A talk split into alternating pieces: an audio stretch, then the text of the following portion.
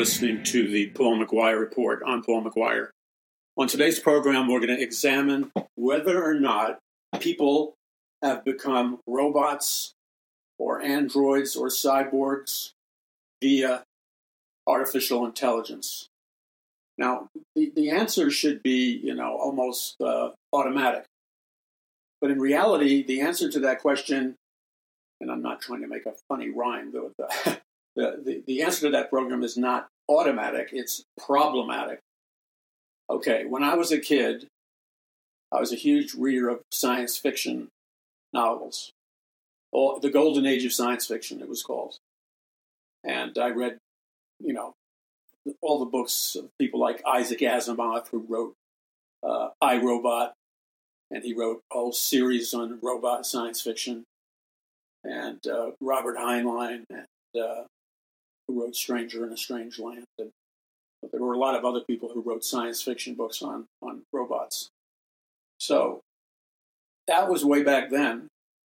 And since that time, I mean, we, we all thought about it, you know, in kind of a, just like back when I was a kid, we thought about, and it was really considered a very weird subject, but, but people thought about thought about it and talked about it all the time.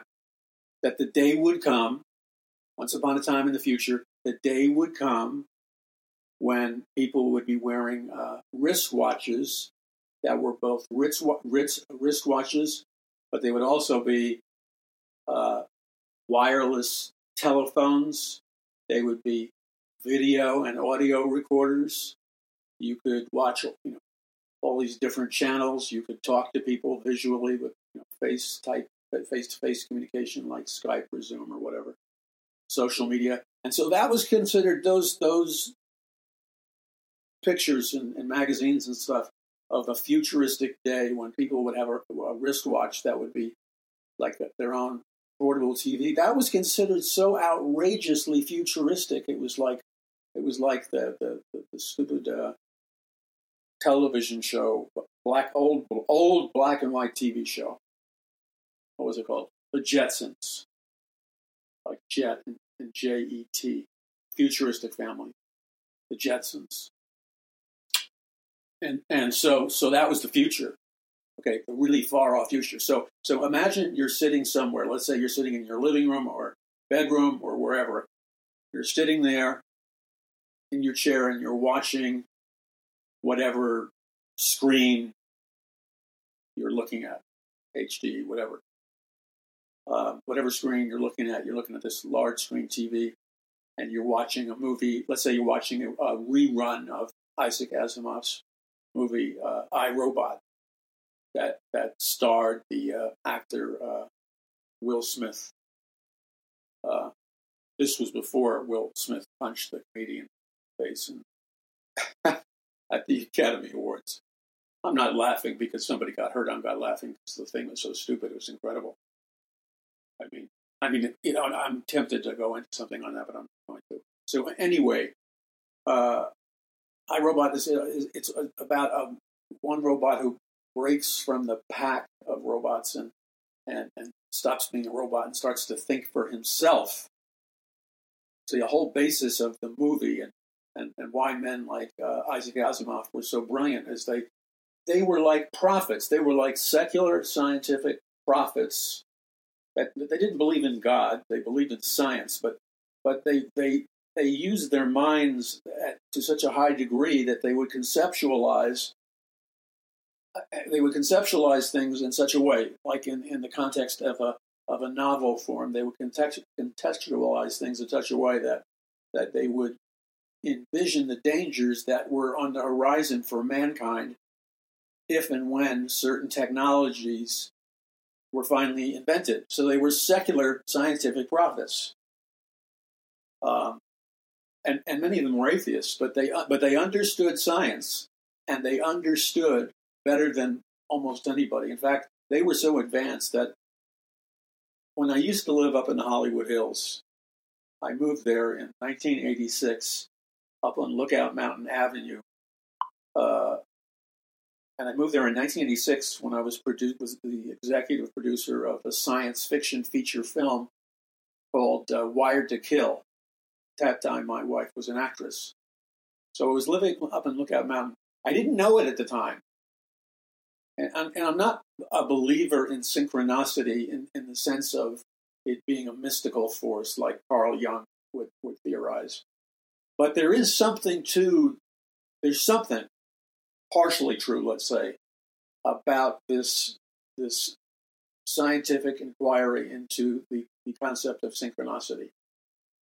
That how things, sync, how apparently different things will, for no apparent reason, s- seem to sync up or synchronize up together. And it's weird. You, I don't want to get, go into it, but you, you've experienced it in your life many times. Chance meetings. You know, you, you, you have you met some you meet somebody somewhere in a different city, a city that you never go to. Um, the last time you saw this individual was 30 years ago, and you you quote accidentally bump into her or him in an obscure place in Manhattan, New York City. Now, I'm talking about something that really happened to me. A college buddy of mine that I hung out with, and I, you know, and he he got miraculously saved, by the way, at the same time I did, and he was as wild and crazy, or almost as wild and crazy as I was, at the University of Missouri. And so I got saved, but then uh, at a certain point I backslid because I wasn't rooted and grounded in the Word of God. I wasn't properly discipled. I, I, I didn't have a biblical worldview, so my, my, my the anchor to my faith was weak. Okay, so decades go by. I haven't seen this guy. I haven't thought about him. Maybe I thought about him. I don't know. I hadn't seen this guy. And I'm in Grand Central Station. That's that building you, you see me in uh, with the American flags and the giant clocks. That's the interior of Grand Central Station, where the photograph for the cover, uh, Power from On High, was taken. So I'm in Grand Central Station, and, and in Grand Central Station, besides that massive area where the clocks are and stuff, where you see me standing, there on the second level, there's this giant, like, tubular corridor where where there's these two escalators, large escalators, an up escalator and a down escalator, that helps to transport people up from the trains that they took into the city, or conversely, they're taking this uh, escalator downward to the trains that they're going to take to leave New York City. And so there's no, it's not an open area. It's just like you're in this in this tube, um, and you can see windows of the outside of New York, like the, the, the, the sky and stuff. But that's it. You can't really see anything else besides that. Okay, so I get on the escalator. Okay, I'm going up on the escalator, which is like you know, a couple of minutes. It takes a couple of minutes to go up on the escalator till you get to the. For me, I was getting up to the street level, whereas he was going into to get another train. So I happened I happened to see this guy. He looks familiar. I said to myself. In the meantime, his eye caught my eye, and he had the same puzzled expression, like, "Do I know? Do I know this guy? Me, you know?" And I'm saying the same thing about him. And and all of a sudden, you know, bam, 30 years have gone by, and and I recognize this guy. This was a, this is a, a, a good buddy of mine that I hung out with in college. Okay, and and and uh, so the point is is this: the college, of course, was the University of Missouri, where I was majoring in altered states of consciousness and filmmaking. He gets radically saved there. I get radically saved, but but I backslid but then I repented of my backsliding. And I came back to the Lord shortly after I backslid. So by the time I went back to New York City, I had already repented and, and returned to the Lord Jesus Christ. And I had already begun to walk with Jesus Christ as my Lord and Savior. Uh, when I when but I mean I returned to the Jesus as my Lord at the University of Missouri after backsliding, and then I returned to the Lord. Uh, and then um, I'm now walking with the Lord. You know, decades have gone by, and I can just see by his face, his demeanor, his posture, and everything that that I forgot what he was majoring. I really but the weight of the world and sin was on his face, if you know what I mean. You know, he looked like, you know how some people look, you can't just judge people, but some people look like alcoholics. Oh, yeah, he had a business suit on. He was probably, I mean, I don't know how successful he was. I would say he's relatively successful for his company to fly him uh, into different cities to meet with clients. And ju- judging by his business attire, it had to be a upper scale corporation that he worked for. So we talked and stuff, but the, but the point that we, we, we both couldn't believe how on earth because I shared some I shared some of the most secretive it's in the book uh, miraculous things that have ever happened to me, which I write down in my book Power from On High. He was the guy that was with me when we were like four stories down. Now, now we, we had both were wild, radical partiers. Okay, the excess it was not even. There was no such. We didn't believe in the word excess. There was the only thing we believed in was you know eat, drink, and be merry, with an emphasis on the drink and being merry. So, so we like we, we, we were the type of guys that were either all in or all out. So, of course, when we when we were sinners rebelling from God, we were all into that party lifestyle of, of the 60s, 70s, okay? We were all in, all right? Conversely, when we backslid and decided to party hardy, if you know what I mean, then then uh, we were again all in with the partying again. We were all in either way. So we were all in backsliding and all in partying, and then at least for me, not for him at that time, but I believe that was one of the reasons I God had me meet him. In fact, you know what? I couldn't figure out. I couldn't figure out until right now, talking to you from the studio of Paul McGuire Ministries. It never quite clicked in my mind. It should be. It's, it's so obvious. Every one, every one of you listening, you already you figured this out. You already got this. There are times when I can be incredibly slow, and now it just clicked. The, the light clicked on, and it's obvious to me why I met him in the middle of nowhere. It wasn't synchronicity. It was God. It was Jesus Christ. Jesus Christ divinely arranged for us to meet each other in, in almost a physically, humanly impossible way and manner. As a, and it was specifically as a sign to him and also as a sign to me that God is God and God doesn't forget the prayers you pray. Because he was the guy. We, I used to hang out at a Christian coffee house on the campus of the University of Missouri. He was with me. it was kind of called the New Wine Coffee House, and it was a bunch of ex uh, hippies from California, long hair, old King James Bibles, you know, heavy on the Bible prophecy teaching. And they had a ministry right there on kind of like the college main street. And we, we would go there.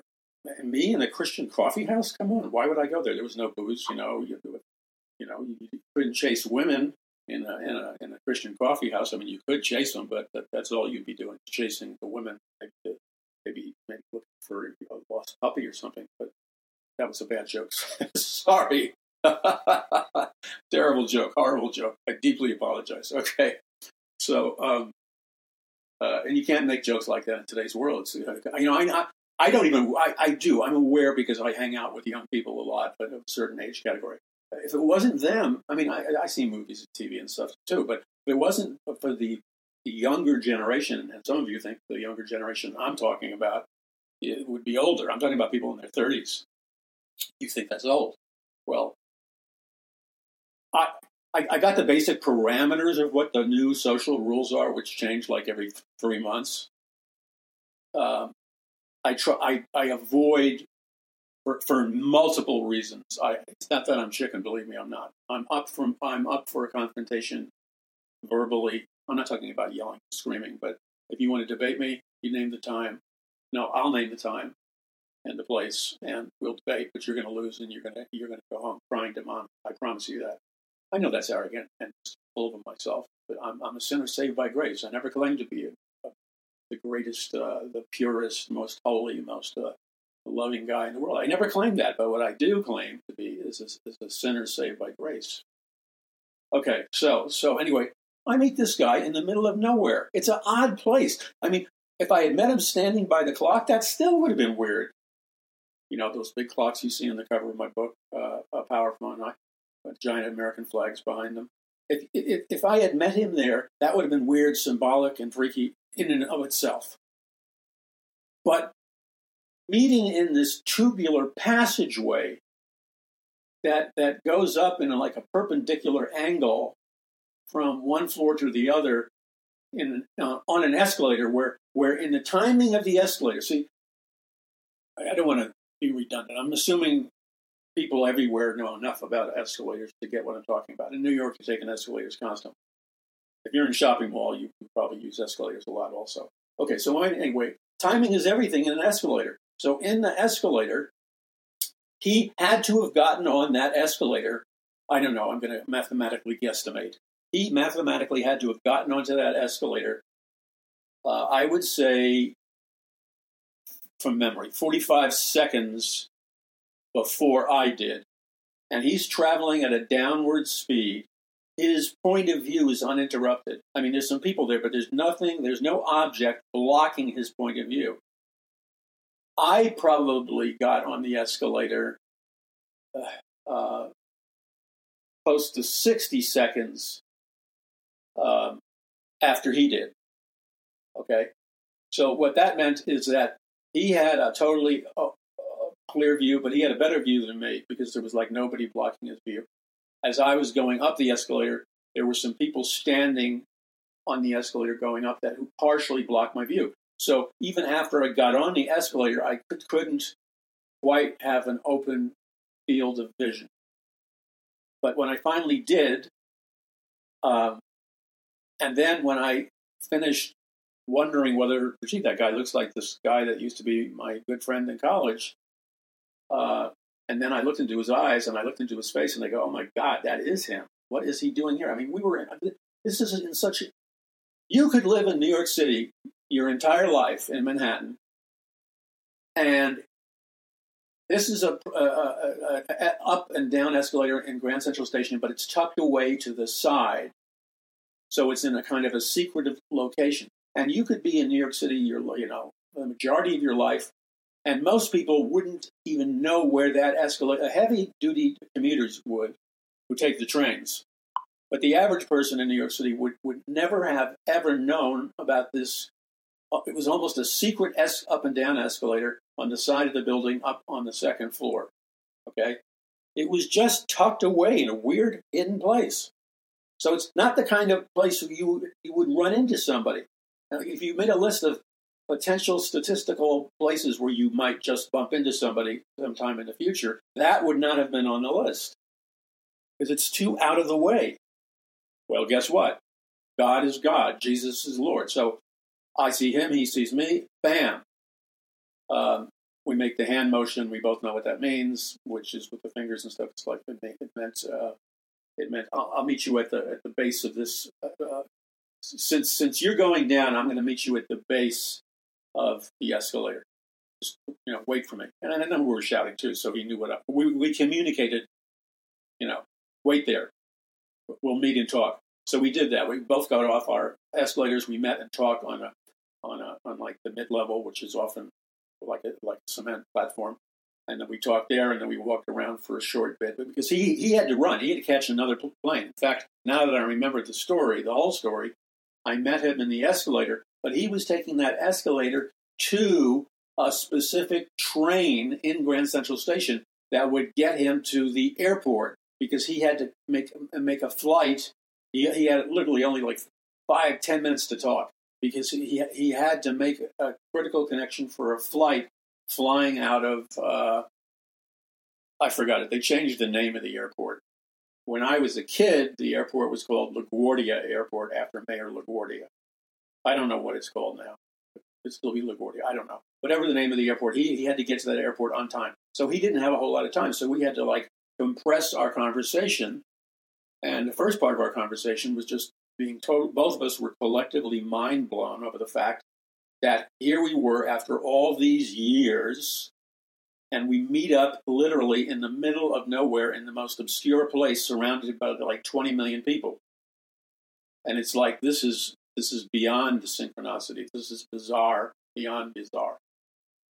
So I managed, you know, as we Christians do, we managed to to insert little little phrases. You know, you're a Christian. I'm a Christian. I'm not embarrassed by saying that, by the way. I don't give a you know what about what somebody thinks about me. So if I if I choose with my will, okay, I really want this to sink in for some of you. I'm not talking down on anyone. I'm giving, hopefully, some people a, a kick in the tush. Tush, of course, is a New York word for your posterior. I'm giving you a, a, a sorely needed kick in the tush to motivate you not to be such a social wimp and have some, you know what, some, uh, you know, I know what you think I was going to say, but notice I didn't say it. Okay. Uh, so I'm giving you, some of you, not all of you, some of you are very good at this. Some of you are far better than I am. But I'm giving you a kick in the tush to motivate you to step up to the plate and be more socially aggressive and employ the social, God-given social skills that we both know that you have in abundance. That everybody, everybody that knows you knows that you have incredibly powerful social skills. So we know that's a gift that God has given you in your life, high-powered social skills. So my question to you is this: Why are you not using your high-powered social skills for Jesus Christ? Why are not you not using those high-powered social skills in terms of winning people to Christ, influencing people for Christ, et cetera, et cetera. Why? Why? There, you have no excuse because you have those gifts. You're accountable to use them. So, so the point is, you, you know what I'm talking about. Many of you do. You you use your social gifts, your people skills. It's another way you can say it. You use your high level people skills, as I've seen many Christians do quite superbly, you use your high level people skills to, there's nothing wrong with manipulating the conversation. Manipulating the conversation means you're the one guiding it because you have an objective, you have a destination. So you're guiding and, and using your people skills to get to your destination. You only have a few minutes with a long lost friend who, who, who shared some of the most precious moments that you had with Jesus together. You haven't seen him in decades and he looks like that he's not been living, you know, right with the Lord. And so you want this brief interaction to, to, to count because you realize, obviously, God, knowing exactly what's happening, God arranged this meeting. God arranged this meeting for you to meet this friend of yours, and so that you would be a you, you would be a living reminder of the reality of the Lord Jesus Christ lit up in front of his face. And that's because that's what he would remember. Because the last time he saw Paul McGuire, he had returned to the Lord. And the last time he saw Paul McGuire, Paul McGuire had backslidden again. And we shared prior to that some supernatural experiences that I don't have time to go into at the moment that'll blow your mind. Like, like the secret prayer room of the New Wine Coffee House was literally five stories deep down under the pavement of the street and the and the floor of the New Wine Coffee House. And you go into these back rooms and you and you climb down these, you know, I don't know what they were, fire ladders, metallic fire lighter, uh, uh, fire lighters, fire lighters, whatever they were. I don't know what they were. Oh, ladders, ladders, not these fire ladders. Then you, you then you go down one full floor, and there'd be these giant wheels you turn. And So it was some kind of pumping room of water or a main valve for something. And then you'd go down and you'd be on another floor with different instruments and different mechanical devices that were huge. And so by the time you hit bottom, we, we had gone down four, four large floors deep, deep underground somewhere under the streets of Columbia, Missouri. You, you couldn't hear anything. You couldn't hear a car. You couldn't hear anything.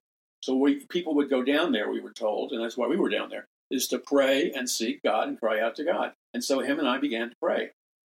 Okay? And we, we didn't know much about prayer. We just prayed like the people who had taken us down there before. So we prayed in a similar manner. And so, in the similar manner that we prayed, it was you know, something like, oh, Lord, we praise your name, Jesus.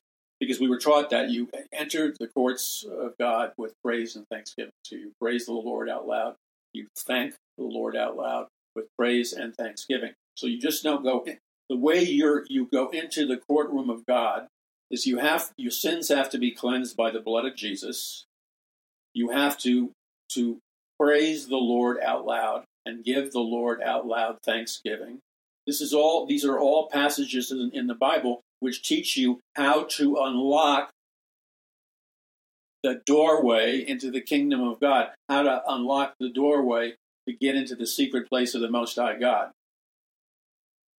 And for, for some weird reason, the quietest place was four stories deep underground, Columbia, Missouri, where the University of Missouri was. So we're praying out loud, Lord, we praise your name, we worship you. Now, that could be construed as nothing more than emotionalism. Could even be suggested that you're just you're just hyping yourself up into a spiritual state of mind and that any any any you know goosebumps you might have after that are could solely be attributed to the the, the praising of the Lord out loud, the the worshiping of God out loud, and things of that nature. That that in other words, the case could be made argumentative. I can't even talk today. Argumentatively, the case could be made that you're psychologically whipping yourself up into kind of like a self-induced hypnotic altered state of consciousness and that's not really God at all. It's a bunch of hyped up emotions which alter your brain chemistry, your your your your neurochemistry, and when your brain chemistry is altered and your neurochemistry is uh, altered, then your body and brain and mind begin to superproduce neurological chemicals known as serotonin, dopamine, oxytocin. No, not oxy, the drug, the street drug. It has similarities, but oxytocin, that's the super powerful hormone that gives a mother this over this overflowing love for her baby child, her son or her daughter. The reason the mother is enraptured and in total love with her daughter or son when the daughter or son is a baby, uh, and the reason, and I'm not trying to be vulgar, but I do need to be clinical. The reason the mother and the child bond so super deeply. The mother and child, the mother and daughter, the mother and son bond so super deeply when they're together, especially when the mother is breastfeeding her son or daughter. Because when a mother breastfeeds her son or daughter, it releases that flood of biochemicals that, that transform brain chemistry and release a flood of deeply powerful, uh, positive emotions, okay, that flow through your brain and your blood. Stuff like serotonin, which is like a tranquil high, but it's a very tranquil high. Serotonin is also known as the runner's high. You know, people who do a lot of running, racing, at a certain point when they're working out and they do a lot of running and racing, they experience the runner's high, serotonin. Simultaneously, people can receive dopamine, which is another hormone and chemical, and dopamine is a super motivator biochemistry drug. So if you if you have uh, you know you can't get anything done, you, are confused in the morning, you, you're bewildered, you're not productive, you're not motivated, you can't seem to lock in and focus. If you stimulate your brain or expose your brain to dopamine, not dope, but dopamine, all of a sudden you'll be super motivated. You'll feel like you can conquer the world. You'll feel strong, alert, focused, mentally clear. But most of all, and anybody who's in a creative endeavor, anybody who's a businessman, anybody who's a salesman, anybody who does anything where he or she has to produce for a living, you know uh, you know what I'm about to say, okay? What I'm about to say is that dopamine, when dopamine is going through your, your veins, you are in a super motivational state, a high productive state. They also call this you enter the zone. The zone is an altered state of consciousness produced by your body and your biochemicals that puts you in the perfect uh, biochemical zone of enhanced performance, peak performance, and as long as your body, soul, and spirit are percolating away with those with those up biochemicals and those motivational biochemicals, you're going to be a superman and a superwoman and a super producer. and you will not be wondering what you should be doing. You will be hyper motivated and hyper productive. And so what happens is that is akin to what's called a state of consciousness. A state of consciousness, it's like pretend your tele, your your mind is like you can turn it to different television channels. Where certain television channels are horror movies and confusion and stuff like that. Other television channels could represent uh, the what's called the flow state, or uh, enter the zone. Entering the zone or entering the flow state is when all these powerful biochemicals, neurological chemicals, start to line up uh, in synchronization. And when they line up in synchronization, you they, they, they exponentially enhance one another, and you go into a flow state. Going into a flow state it's it's just like you were pretend for a moment you were a super award winning surfer, okay? And now some surfers, you know, you watch some surfers whose performance is okay but not fabulous. Some surfers uh, they they struggle and they get neurotic and they, they beat themselves up and they and they they they are very harsh on themselves it's their imperfect way of attempting to motivate themselves to, to produce the highest level of performance. But the highest level of performance is what happens when you teach your brain and your mind to enter a flow state or to teach your brain and mind to enter a heightened state of consciousness or uh, an enhanced state of consciousness. Then, in a flow state, in a high performance state, you stop struggling. You stop you stop neurotically whipping yourself, screaming at yourself to produce more and more and work harder and harder. Because all of that is counterproductive behavior, counterproductive thinking patterns.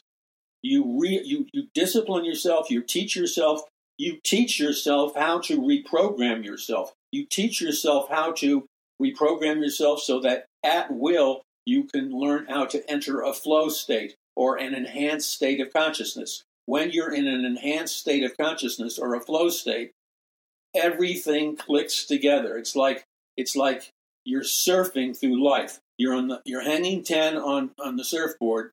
You're in perfect balance no matter what wave comes at you, how hard or how unexpected. You manage to navigate yourself in wonderful ocean sprayed choreography with the sun sparkling you manage to navigate yourself around the, the waves that will just pull you down and, and take you out of the game.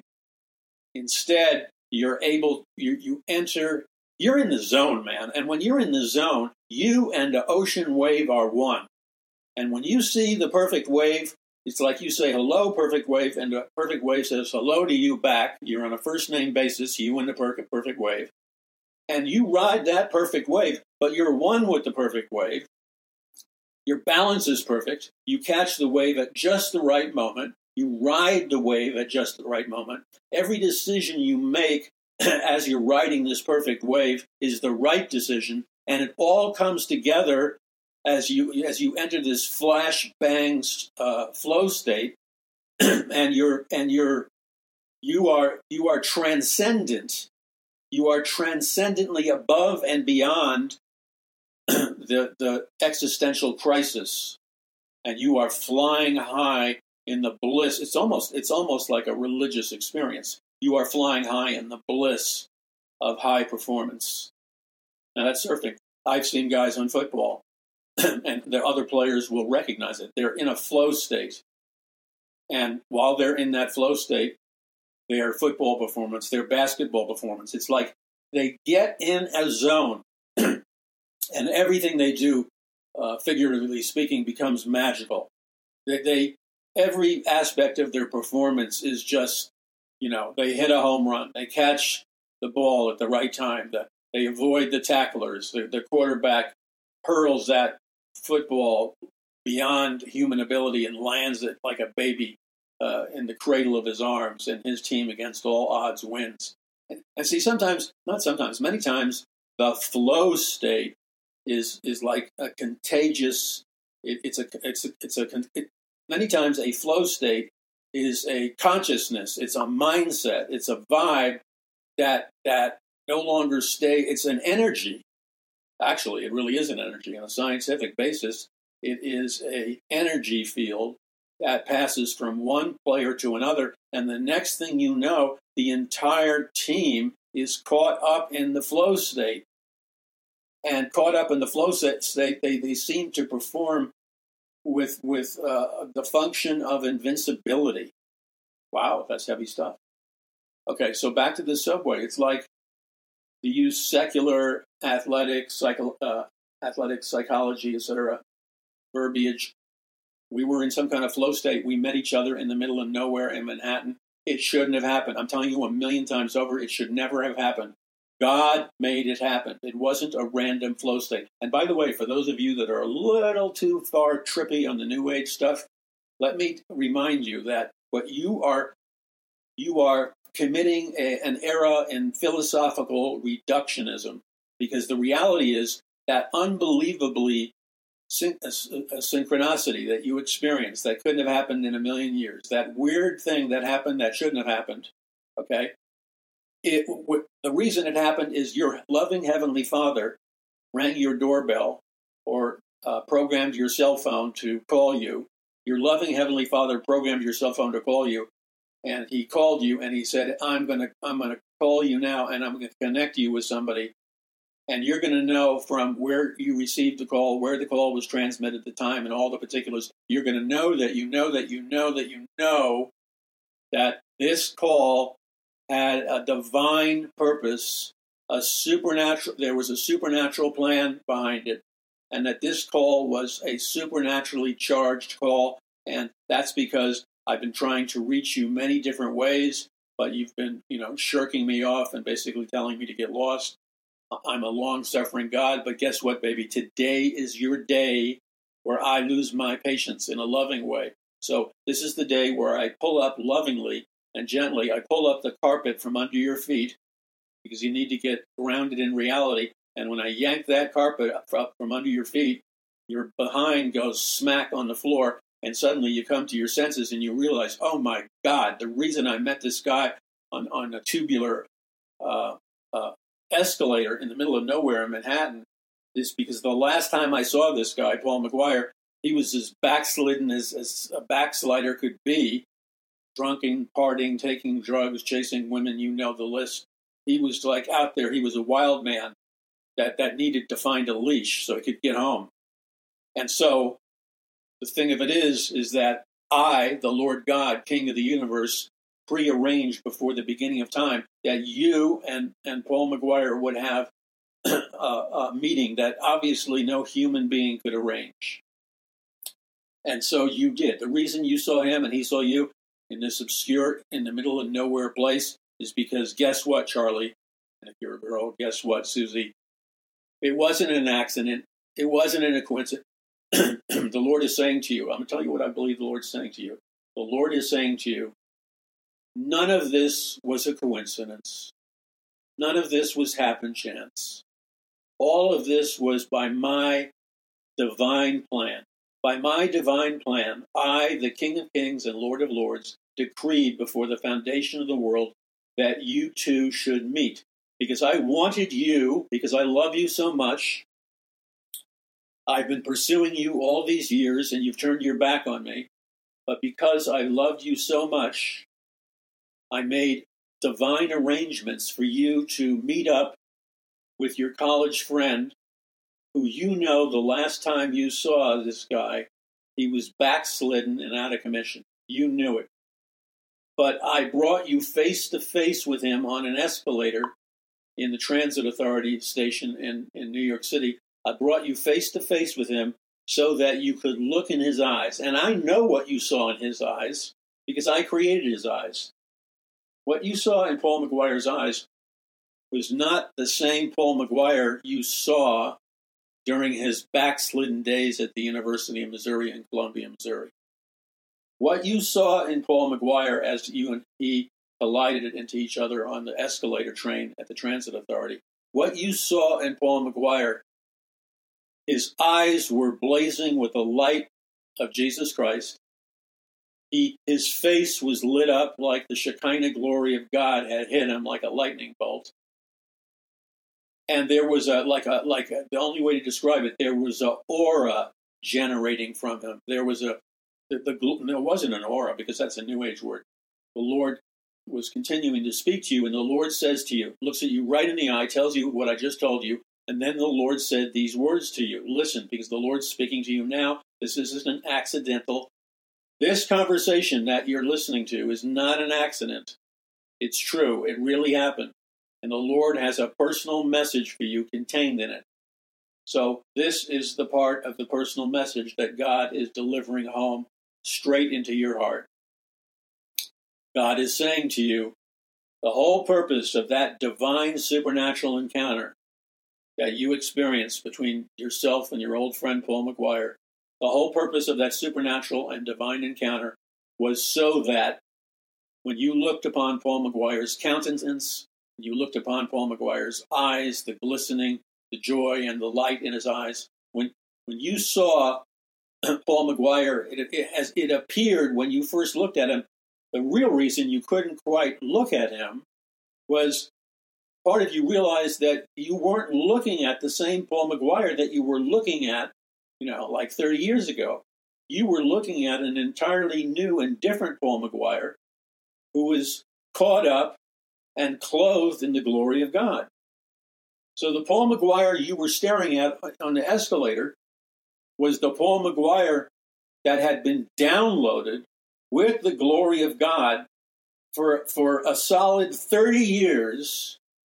A solid 30 years passed by before you finally ran into Paul McGuire again on the escalator deep in the center of Manhattan, New York City. You ran into Paul McGuire after 30 years of you running around in the wilderness, boozing it up, you know, partying and basically getting wasted. But I wanted you to see something. And the Lord is speaking to you kindly and lovingly, and the Lord has lots of forgiveness for you.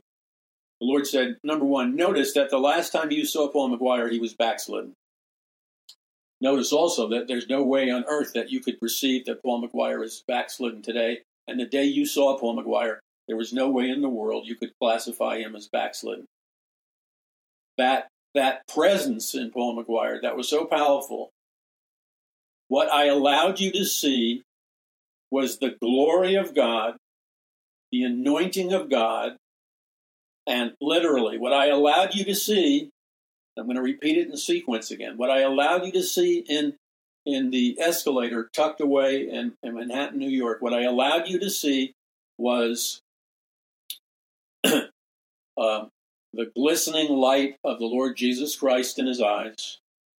I allowed you to see the glory of God poured out all over his uh, body, soul, and spirit. I allowed you to see the glory of God that was being poured out upon him, and I allowed you to see the glory of God that was being poured out from within him. I allowed you to see that supernatural flow, that supernatural divine flow of the Holy Spirit moving through him. I allowed you to see what most men and women cannot see because it can only be spiritually appraised. And then the Lord said to you, I allowed you to see all this because the time has come, and it's his, the guy's name was Mark, now that I remember it. The time has now come, Mark, for you to come home to the family of God where you truly belong. And if you think I won't accept you back, you're wrong, Mark. Because look at Paul McGuire. Paul McGuire, last time you saw Paul McGuire, he would have been staying in the prodigal's the prodigal son. He would have been living where the prodigal son and his buddies lived. You know, hanging out with, with the party people and, and pigs and everything else. So if if I can forgive Paul McGuire for all of his sins, and let me tell you something, Paul McGuire has a long list of sins that he needed forgiveness for. If I can forgive you of that long list of sins that you've committed, then can't I most certainly forgive? If I can forgive Paul McGuire of all those sins, can't I most certainly forgive you of all of your sins if you'll simply ask me to forgive you of your sins in Jesus' name? And you know, Mark, if you'll ask me to forgive you of your sins in my name, and if you'll ask me to come into your life and become born again, You know, Mark, that I will forgive you of your sins by the blood of Jesus, and I will cleanse you of all of your sins by the blood of Jesus. You know, I will do all of these things for you. You know that, Mark, because you know the Bible well enough to know that God is no respecter of persons. Wow. God is no respecter of persons. That means you listening to me, Paul McGuire, the guy in the, in the true story I just recounted to you. Listen to me good and listen to me fast. It doesn't say it doesn't take a whole long to say the really important stuff. Number one, God Almighty loves you. And God Almighty, no matter what you have done, no matter how horrible your sins, no matter how much you deserve judgment, no matter how much you've spit on me and betrayed me and lied to me in, a, in hundreds of different ways, says the Lord, I, the Lord, am ready to totally forgive you today. I, the Lord, am ready to totally wipe away all of your sins, past, present, and future, through the blood of Jesus Christ. I am ready right now. Do you hear me? I am ready right now to cleanse you of all of your sins by the blood of Jesus Christ. All you have to do is ask me in faith. And when you ask me in faith to be forgiven of all your sins by the blood of Jesus Christ, I will cleanse you of all of your sins by the blood of Jesus Christ. I don't know what your sins were. I don't know what you did. I don't know when you did it. I don't know how horrible they were, whether they were. The world categorizes everything. They either downplay a sin or they magnify a sin. And I'm God, and I'm telling you right now, the only thing that really matters, besides my word, but I'm telling you right now, what really matters is how I perceive how I judge your sins. Because I alone, says God, I alone, God the Father, I alone am the uh, judge of the entire universe, and I alone am God Almighty. I alone am the Supreme Being. And one day you will either stand before me cleansed through the blood of Jesus, or one day you will stand right before me um,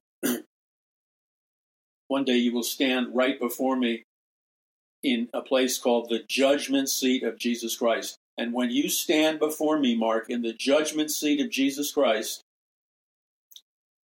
I'm going to give you a total evaluation of your life.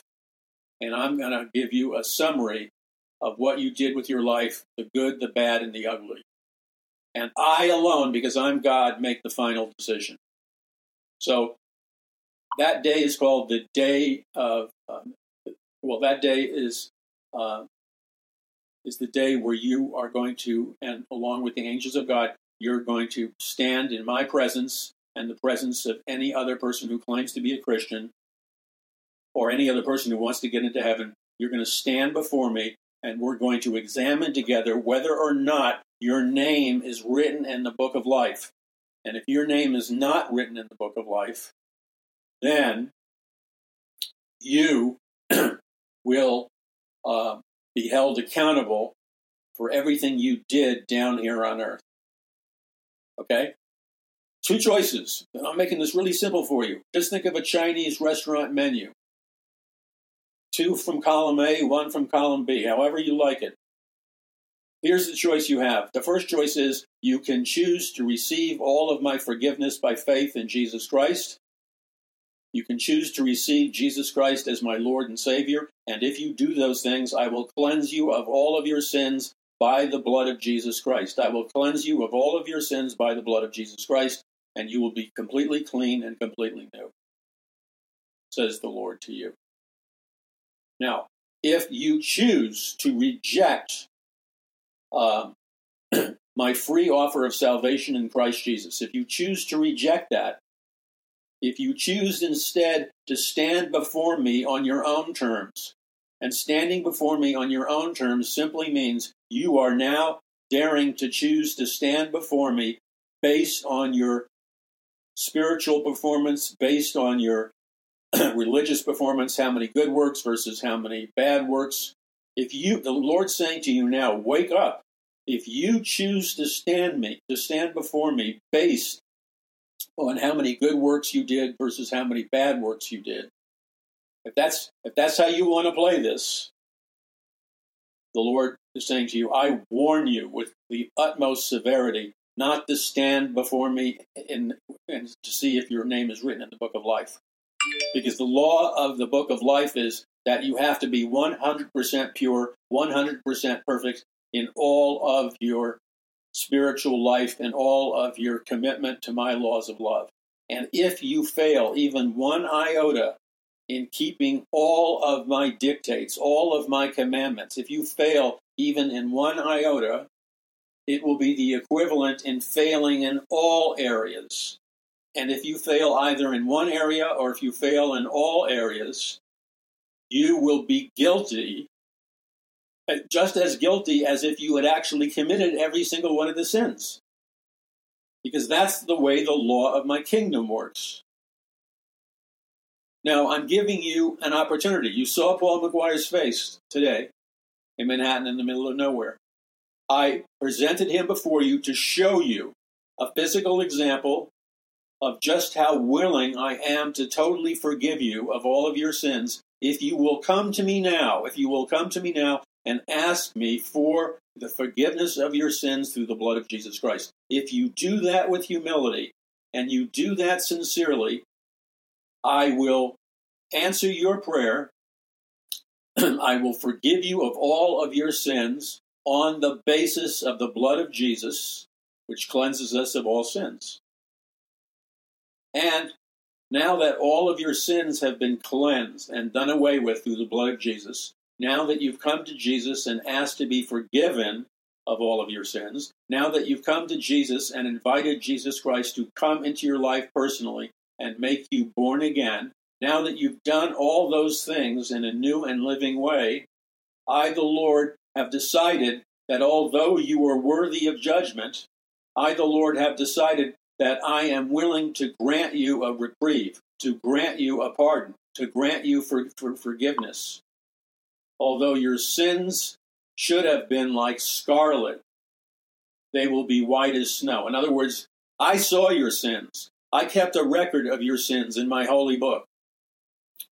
your sins stenched and stunk to high heaven.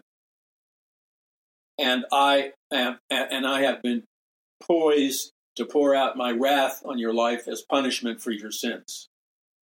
But I am willing to, to allow your sins to be removed by the blood of Jesus. I am willing to forgive you of all of your sins, and I am willing to answer your prayer, forgive you of your sins, and if you choose to humble yourself before me, if you choose to be pride, you will be stricken down with the proud. If you choose to humble yourself before me, then I will choose to forgive you of all of your sins. I will cleanse you with the blood of Jesus, and I will totally restore you, and I will totally make you a brand new man and a brand new woman in Jesus Christ. Praise the Lord. So that's why you saw me talking about metaphorically, and I'm also telling you the account of what really happened to me. That story of meeting a guy on the escalator, that really happened to me. And it happened because God wanted to reach him after 30 years. We had lost touch, so after 30 years, he wanted to reach that guy. and he knew that guy didn't have long, okay? And he knew that, that the only way he could save that guy was he wanted to bring me my face in front of his eyes because I would be a reminder. I'm not proud of this. I would be a reminder of exactly he of who he used to be before he repented of his sins and came back to me. But then he backslid again. But now the Lord, in his infinite grace, the Lord will give you many chances. The problem is you don't know how many chances he's going to give you. He may give you one, he may give you a hundred chances. You don't bet Heaven is not a gambling casino for crying out loud. You don't bet in heaven. You place your faith in Christ, He cleanses you of all your sins, and now you're, you're, you're free from the law of sin and death. And so the nanosecond you die, whenever that is, the nanosecond you die, you will be instantaneously, you will leave your body and enter into the kingdom of heaven. Wow. You'll enter into the kingdom of heaven. Now, when we come back, I want to share another super powerful truth with you that connects to this. It has to do with prophecy And the technology that is working now, and I, you must know this, I've written to you in my books, but it keeps taking quantum leaps. The technology that is available to mankind right now has reached at such a level that they can control human brains, human motions, human sicknesses, human healths, human mental healths, depression, elation, murderous thoughts. The, the entire neurocircuitry of any human being can be brought under total control and total dominion by wireless, uh, by wireless 5G cell tower type transmissions. So you can be externally morphed into a robot, like in the movie I Robot, and they can take total control of your brain, your body, your abilities, your thoughts, your attitudes, your emotions, your moods. They can dominate you and own you and take total control over you in every aspect of your life. In fact, listen to me very carefully. In the elections of the future, they will not have to rig them like they did in the old fashioned days, like during the last election when they rigged the election. Today, they have the technology to rig the elections and to rig anything. The way they will rig elections is they will use the latest computer algorithms, they will use the latest uh, computerized uh, um, programming and software systems. They will incorporate the latest uh, computer software language. They, they will they will use all of that together. And now, now it's already done. This is already finished. This is already a fait accompli. They already have the all-pervasive technology to totally dominate hundreds of millions of people on planet Earth simultaneously, or countless hundreds of millions of people on planet Earth can be dominated and controlled scientifically. We have entered, my friends, the scientific revolution. We have entered, my friends, the robotic revolution. The entire world is forever changed, and we're not going back.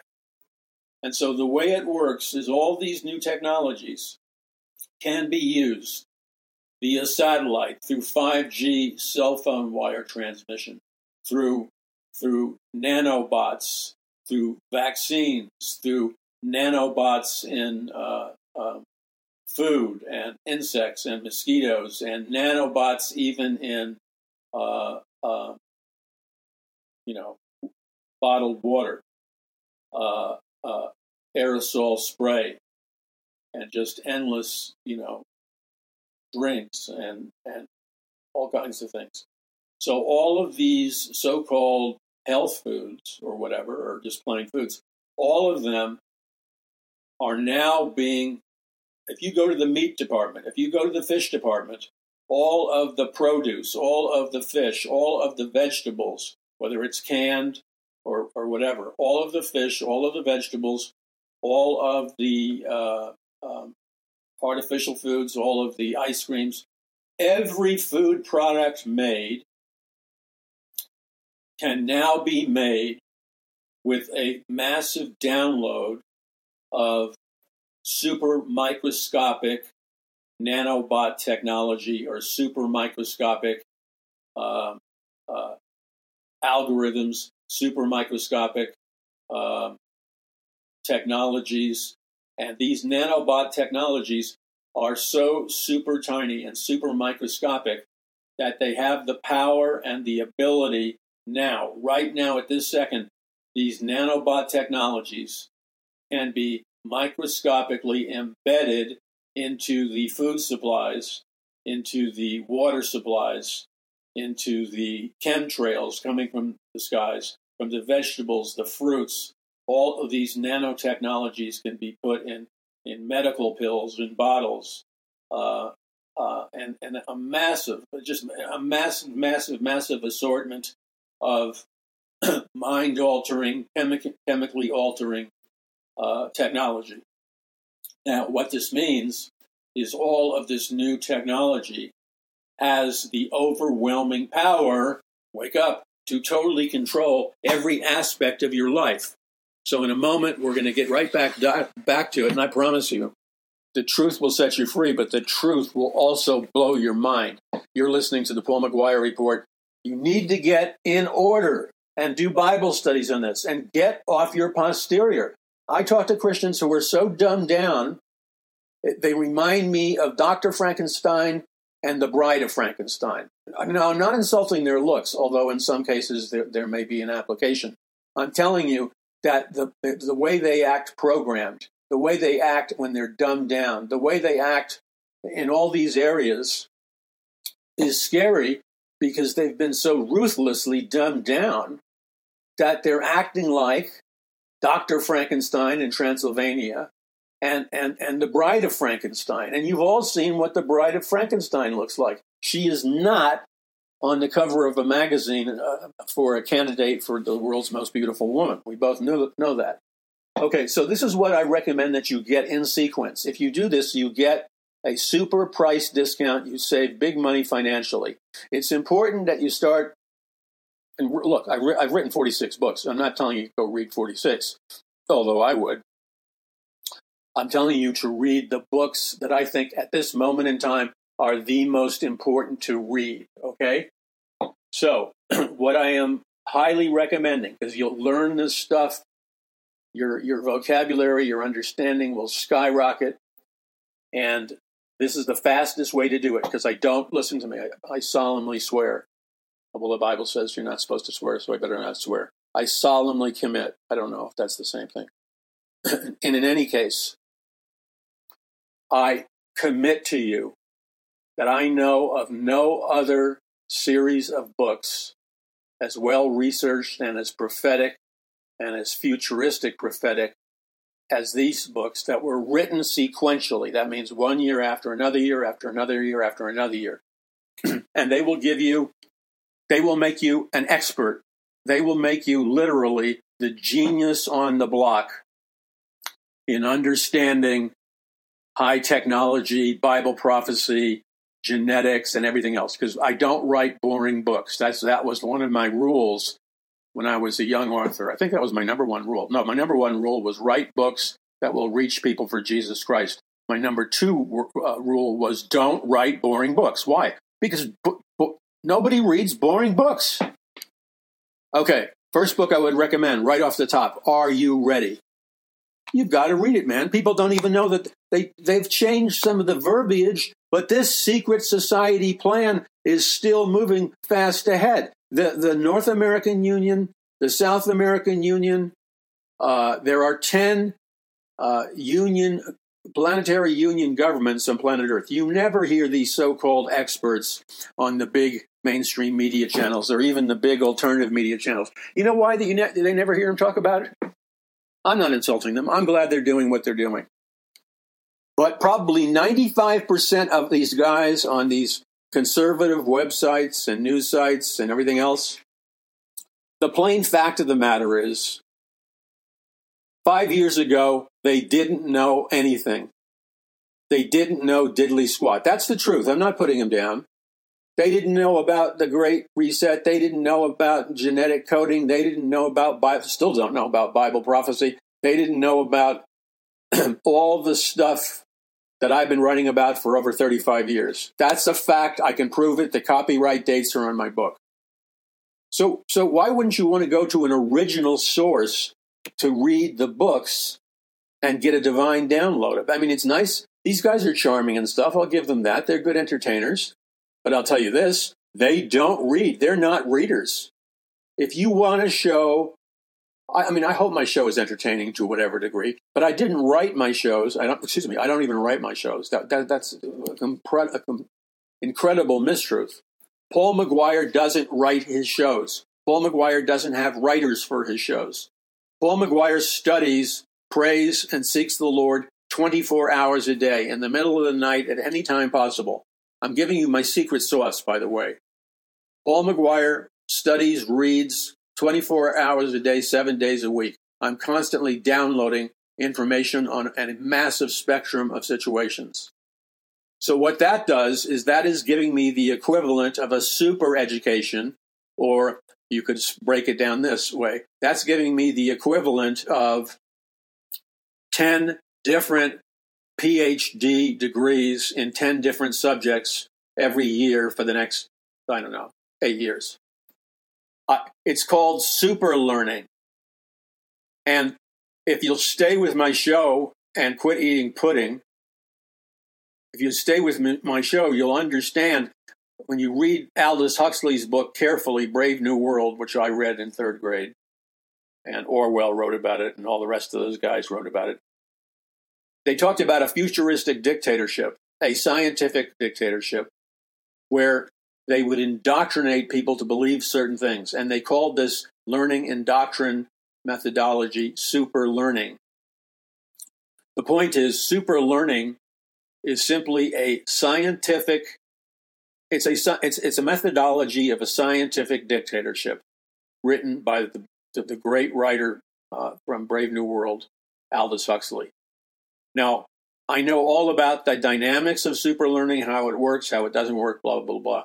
The reason I do, and by the way, I don't mean this for nefarious purposes, but I know all about super learning in terms of how an individual can positively, as long as they discriminate, can positively learn the benefits of super learning for job performance, for college performance, for business performance, et cetera, et cetera, et cetera. Because the people, the people of the Great Reset, the people who are currently taking over planet Earth, they formerly, formerly called their plan the New World Order.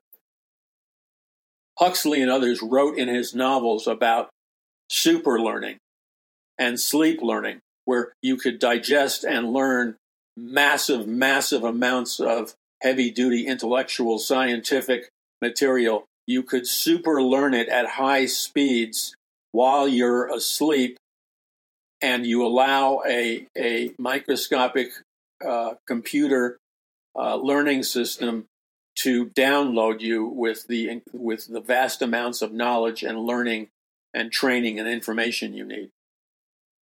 That stuff is here and has been here for a long time. Now, the danger is the flip side of super learning is if you don't use your spiritual discernment, super learning can be used to brainwash you, indoctrinate you, and program you into being a slave like global citizen, just like the, the, the global elite of the New World Order that's merging now before our, our, eyes. Okay. All right, this is Paul McGuire. Visit paulmcguire.us. Take advantage of the sequential buying discounts and download into your body, soul, mind, and spirit. Download the equivalent of 10 theological degrees on high powered Bible prophecy, high powered Bible study, high powered science, high powered motivational theory, and high powered subjects that you would never touch in a Christian high school or college because they're too dumbed down to teach it. And I don't mean to be kind. I'm a former professor at one of the leading Christian seminaries and universities where I taught eschatology, Bible prophecy, and I taught uh, Israel and Bible prophecy, and I taught emotional healing and other subjects. Okay, so you buy the books in sequence. The more books you buy, the greater the discount you get. So I would start off with I'd start off with the day the dollar died, because that will detonate open the financial system, the Federal Reserve, and the secret mystical power of money beginning in ancient Babylon. Then after that, I would get Are You Ready, which talks about the secret of the of the North American Union and the, the, the unification of Mexico, Canada, and the United States. And then I would read uh, the greatest battle for the hearts and minds of mankind in the history of the world. And that book is a powerful book. It could be used as a textbook. It's a fast moving book that, that explains to you the secret of every battle and the secret of every war and the secret of every conflict on planet Earth in a high powered way. Then, excuse me, I'd read. Now, this is a book that shows you okay, now that your back is up against the wall, what you can do about it. And the name of that book that I wrote is called Who Will Rule the Future A Resistance to the New World Order. Notice that I didn't just write Who Will Rule the Future. That's good. That's a warm up act. Notice the subtitle. it, that, here's, the, here's where the punch comes. The subtitle for my book, Who Will Rule the Future, is A Resistance to the New World Order. And my good friend Frankie Schaeffer was kind enough to, to write the foreword to it. Um, okay, Standing Down Goliath. Nephilim, DNA, cyborgs, artificial intelligence, nanochips, world brain, prophecy, Babylon Stargate, virtual reality, American Matrix, and interdimensional Armageddon. And here's the tragedy you sacrifice your hard earned money to send your kid to a secular college or university, or you sacrifice your hard earned money to send your kid to a Christian college or a university. And I could just simply read the bullet point titles and subtitles from my books to you. And most likely, your son, your daughter, your kid's professor, your kid's teacher, but mainly their college and university professors, would, for the overwhelmingly most part, have absolutely no clue whatsoever about what all of these super important words mean that are printed out on the cover of my book. It would go over their head like, like the space shuttle. And that's pathetic. This is cutting edge. What I'm telling you now, this is the type of stuff that Elon Musk talks about at his dinner table. You think Elon Musk isn't savvy about this stuff? Okay. Then, fact one, your mind is being programmed neurologically. I'm going to get into that. I have research that'll sizzle your brain. So, read my book on Conquering the Matrix by Paul McGuire. Then we have this book is my latest book. This book is is all I can say is wow. All I can say is wow. If the, if if two things don't happen after you read Power from On High by Paul McGuire, the first thing that should happen is is you should have a supernatural revelation of the multi-dimensional nature of the power of the Holy Spirit, and God should impart a deep download upon you uh, after you read the book Power from On High. The second part of what will happen to you after you read Power from On High is you will personally experience the supernatural, miraculous power of God. It's like the only way to describe it is like its supernatural divine energy will hit you and ignite with such unbelievable power, such unbelievable spiritual authority, and such unbelievable force that literally, now I'm you, some, some of you are going to think I'm crazy. I don't care if you think I'm crazy. um, you read power from on high, and you, you will be a man or a woman like Elisha's servant who walked, and Elijah cried out to God, God, oh, open the eyes of my servant Elijah, so that he can, so that he can, uh, so that he can see the the armies um, so no, excuse me, so that he can see the chariots of fire, and so that he can see the armies of heaven. God wants his people's brains turned on. He wants their minds turned on, and God wants the minds of his people so supernaturally enhanced that they literally receive what is known in the Bible as power from on high. And uh, David referred to it as being clothed with power from on high. And when you're clothed with power from on high, you receive the infusion of the power of the Holy Spirit with such unbelievable force that it is almost impossible for your human temple to contain the dunamis dynamite explosion of God that detonates inside your inner man and inner woman, thus releasing, thus releasing the overwhelming force of God that will. It, it, the word dunamis means detonation, like dynamite. So the dunamis dynamite power of God is the detonation, the dunamis dynamite detonation of the supernatural power of God that will detonate and explode with such overwhelming force that it will shatter in multiple dimensions. It will shatter in multiple dimensions the the demonic armies uh, and all the opposition to the kingdom of God.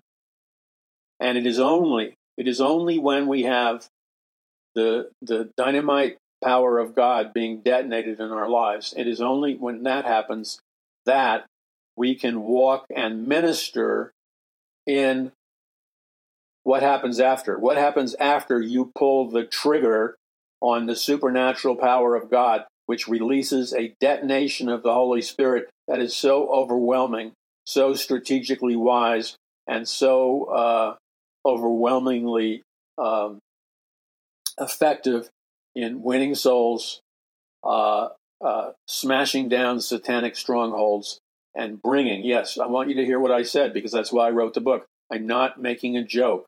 I don't, if you know me, I don't make religious jokes. I make religious put downs. I don't make religious jokes. But you need to know how to walk in, you need to know how to operate in the dunamis, dynamite, supernatural power of God. And when you do that, when that dunamis, dynamite detonation of the Spirit of God goes off in your inner man and inner woman, the explosive reverberation force shakes the earth internally and externally with a seismic uh, size explosion that can level continents, that can level demonic armies, and so on and so forth. All right, you need to visit paulmcguire.us. That's paulmcguire.us.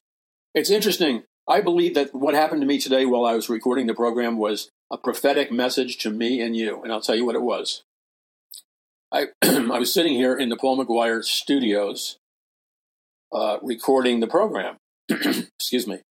And, and then all of a sudden, the studio that I was in shook violently. And I have been in countless, countless California earthquakes, okay? Like the gigantic Northridge uh, earthquake where I was in. Um, there were two. Uh, there were two dual epicenters in the earthquake.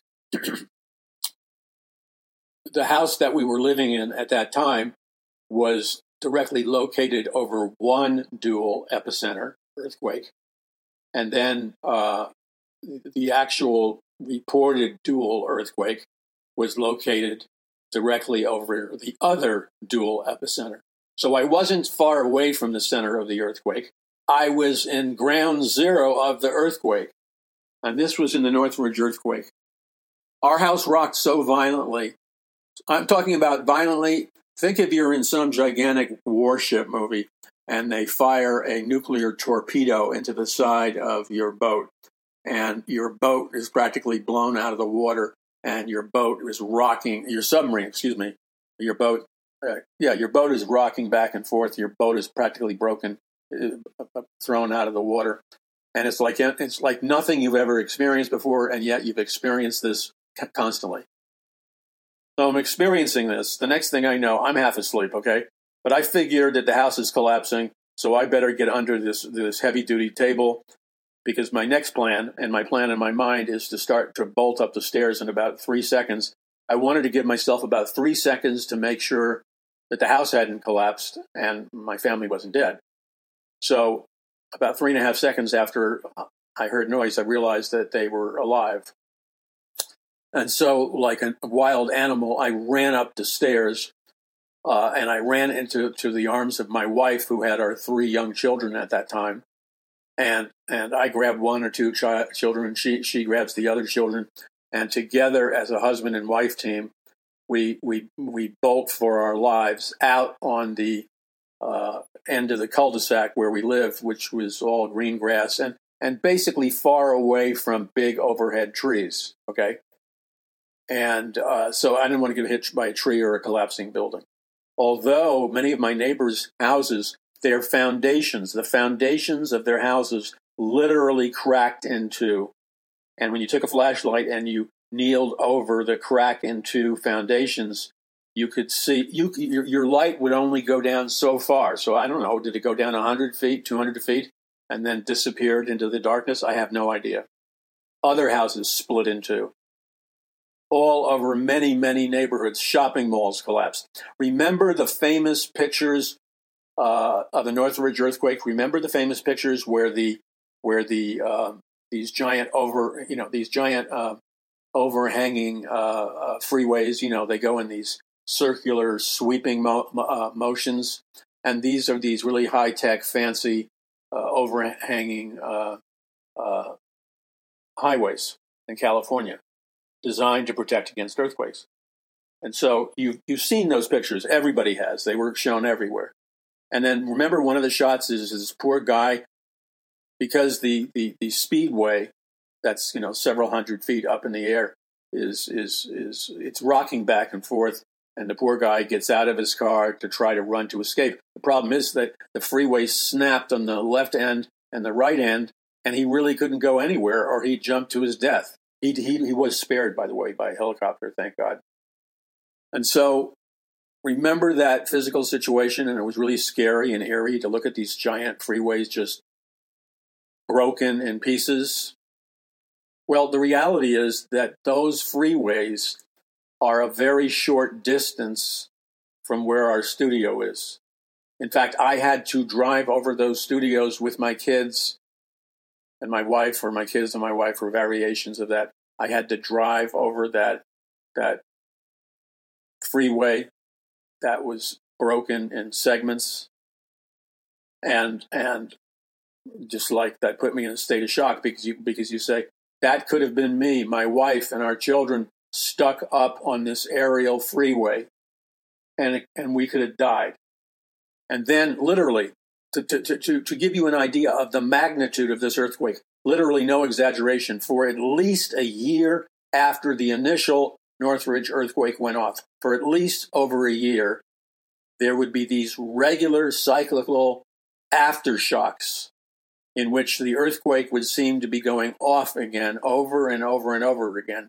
There would be some kind of seismic trigger and no warning, and the whole earth would shake, and it would shake violently, and, and we'd watch shopping malls collapse and movie theaters, massive state of the art uh, office buildings would collapse. This went on forever. To give you another idea about my my you know, most of the time in California, it's been like this. Okay, so this is also what happened. Um, the earthquake was so intense that the giant freeways, okay, that get there's only like two or four giant freeways that that can actually physically get you out of uh, Los Angeles if there's a natural disaster. Isn't that pathetic? Talk about poor city planning. That that deserves an Academy Award. I mean, you have probably the largest landmass of people anywhere in the world, all stuck on the same freeway, the five freeway. Okay, all of these people are coming out of LA to the suburbs. Some of them are driving up even farther. Okay. So here we have the largest exodus of cars leaving uh, the number five freeway. Every day they're, they're coming in and every day they're coming out. And they have no effective contingency, contingency plan whatsoever. Now, let me repeat this so you really got it. This is what happens when you live in a communist state. They have no effective contingency plan whatsoever to get the people in and out of LA, to get the supplies in and out of LA. All of LA becomes like hermetically sealed and shut down if the 5 freeway is jeopardized by any means. And so, oh, you better believe it's jeopardized. So every single day for almost a year, I'll, I'll trace to you how I drove to and from work, which on a normal bad LA day would be approximately, uh, I, I don't it would be about an hour and a half each way. Okay. I don't know how many miles it was. It's not that many miles. It just takes forever. A mile and a half each way. And so, so for, om- for almost a year, because that's how long it took them to reassemble. See, there's the giant five freeways and 125 freeways then there's these alternative roads, and then there's these dirt roads. They have no contingency road because they never had a contingency plan. And they're making the same mistake on purpose down there in Orange County by Tustin. It's the same garbage. This is what happens when bureaucrats and politicians, not visionaries, not the qual- most qualified, this is what happens when it's amateur hour uh, in terms of leadership and politics. The people suffer. So, um, buildings are collapsing. So anyway, I it's taking me uh, 10 hours a day to drive from work into where I work and 10 hours a day to drive back to where I live. Why? Because literally, no exaggeration, for many months after the, the, the earthquake occurred, I literally could have crawled on my, I'm not exaggerating, I literally could have crawled on my knees faster than I could have traveled by actually, uh, um, let's say I could have crawled, I'm getting this mixed up. I could have crawled, my, I could have literally crawled on my knees faster than I could have taken a bicycle or jog walked to work and back. Okay, you couldn't move. You, I mean, I'm, I'm telling you, I was sitting in, in a car. I opened my car door. We were the car that I was driving was moving so slowly; it was like an inch or two every ten minutes. This went on month after month after month after month after month, and then slowly, it slowly went back a little bit better, and, and they're still repairing it. It was beyond belief the worst part of it all was to look at what was left of the infrastructure after it suffered the earthquake damage. And I see the same exact architectural engineering blueprint patterns being erected right now in Orange County and Tustin and that whole area. They, they aren't. You think these bureaucrats are actually changing anything? No. All this talk about safety I'm not an engineer. I can tell you this. Oh, I'm sure they have some lip service, super cheap safety measures that they've built into the into the uh, new freeway. It's no new freeway. It is it is a and no. If you're mentally challenged, forgive me. I don't mean to be rude. It is a retarded person's plan for what uh, an enhanced or improved freeway would look look at look like. We, I'm telling you right now, in the, in the state of communist California, we are no, not one bit more safe, secure, what not one bit more prepared for a major catastrophic of any event, whether it's a fire, whether it's an earthquake, whether it's a nuke, or whatever it is. We are not prepared at all, even in the slightest, for a catastrophic event. Now, by the way, I'm not bragging, but because I research a lot of stuff and people never people have a hard time with me in debates on like Fox News, and I don't go on Fox News anymore. It's a circus. But when I do big debates, I always win because I, I mean, I, it sounds so arrogant to say this, but I'm not going to apologize for it because it's true. So I have a choice. I can be polite and have you think that I'm a moder- moderately moderately intelligent guy. Okay, that's one choice I have. Or I can tell the truth about myself and run the re- very real risk that that I am an incredibly well-read, well-studied, intelligent uh, individual who who understands a diversity of complex subjects literally at the at the genius level. So so think of my dilemma right now. If I tell you the truth, you're think, going to think I'm an arrogant, you know, full of himself. I don't blame you if I don't tell you the truth, then I give my enemies and my opponents to to illegally seize leadership in the playing field, and they don't deserve it because they don't read, they don't know anything about anything. So let's just talk about catastrophes and mass cat- uh, catastrophic events for a moment. I have in in books that I have, like um, a prophecy of the future of America, volume one and two. I have detailed articles on mass catastrophic events, on on uh, earthquakes, on gangs, on crimes, on child sex trafficking, on on drugs, uh, on drug cartels. Uh, I mean, detailed studies of, of this stuff, uh, you know, that are in the book. So when I when I quote, I show up with documentation. Okay, so th- th- this is the point that I want to make, and we're going to tease into this, and then we're going to get in this, into this tomorrow. We we have reached a time in human history that that we have never reached before in mankind, and it is because of the high level nature of our technology. Okay, and what we all need to to embrace is the fact that, I don't believe in evolution. Okay, I think only an idiot would be uh, would believe in evolution. And if for no other reason, I can to me to me to to defeat evolution in one slam dunk punch, I would use only one argument. Okay? The name of the argument I would use against the stupidity and moronic nature of evolution is what I would call the argument by design.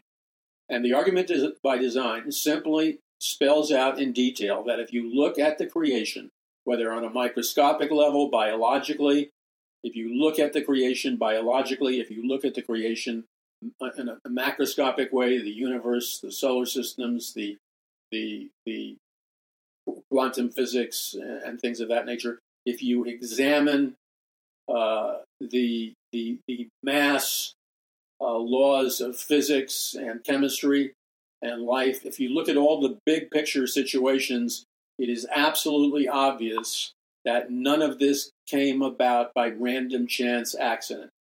You would have to be you would have to be you couldn't even be Willy Wonka. You would have to be the driver of Willy Wonka's chocolate factory uh, escalator.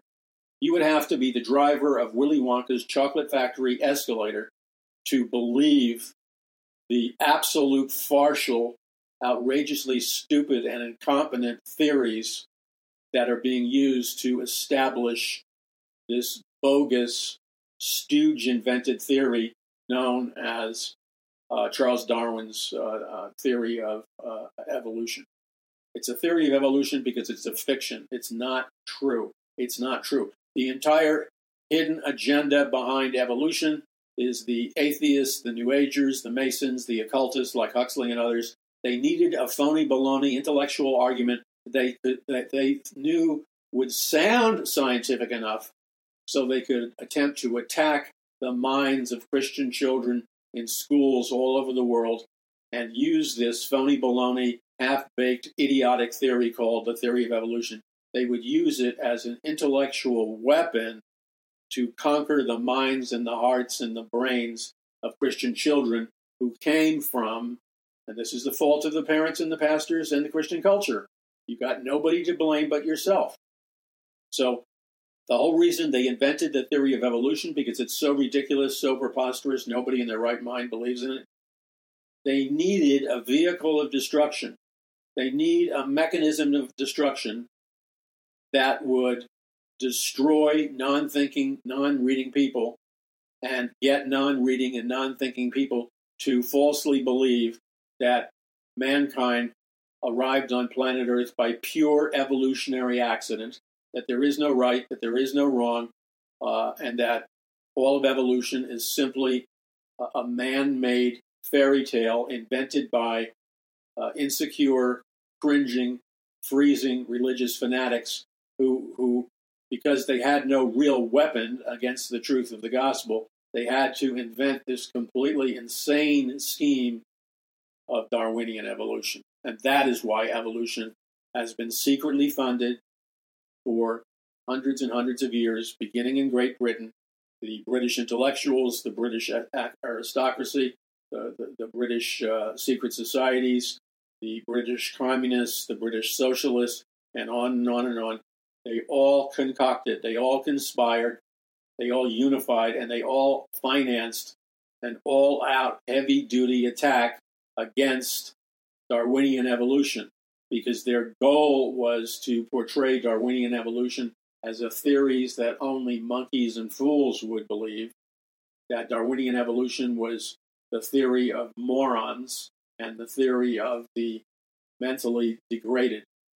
And so they, they, they used every trick in the book to con, yeah, the word is con. They used every trick in the book to con Christians into believing how how uh, Darwinian evolution could even be remotely true. I'm not talking about oh they're close. I'm not talking about well, it sure is a good argument for Darwinian evolution, I'm not talking about anything like that whatsoever. I'm talking about this fact and this fact alone. That when it comes to Darwinian evolution, you have to be a flat out pancake for a brain.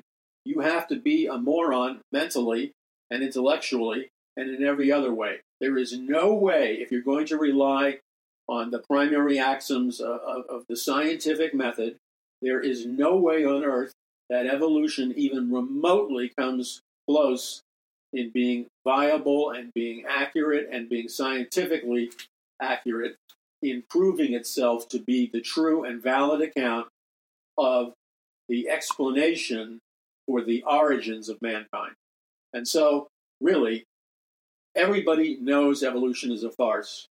The, the few remain, remaining people who do not fully understand that evolution is a farce are those people who, who uh, mistakenly believe that evolution is a viable scientific theory, despite the fact that if you just look at the physical creation alone, if you just look at the physical creation alone, you will see absolutely no evidence whatsoever, either in terms of genetic uh, uh, perspectives, neither in terms of of uh, uh the the number of years it might potentially take over a period of let's say 200 million years to finally to finally establish the fact that evolution is a truism in a science. The, the, the major blatant point is, is that it is not possible for evolution to function as a viable scientific science and yet at the same time function as a viable scientific uh, theory you either got to take one and reject the other, or reject the other and take and take the or take one. You can't take both; they don't work. If you try to take both and blend them together, which is the ridiculous case, I'm embarrassed. I know a great Christian leader that I respected enormously. I respected him perhaps more than any other Christian leader in the world. And I, I, I read an article he wrote in a Christian magazine where he actually defended he actually defended uh, what was called the theory of theistic evolution. And all theistic evolution means and is theistic evolution is simply no more than a fancy phrase or a fancy word to to to say or to state that um, I, as a Christian, which I don't, I, as a Christian, believe in the viability of the theory of evolution um, except the only minor difference would be, in other words, I am an evolutionist. Again, I am not an evolutionist, but all these Christians who, who want to be socially accepted and politically correct, they're making the public statements that I am an evolutionist. Well, I certainly am not an evolutionist. Why? Because I have a brain and I use it. So, this great man of God I read, and he was writing an entire editorial about how he believed theistic, theistic evolution was true and it was not a theory and there we, therefore we needed to be open to the truthfulness of scientific evolution. Now I know this guy.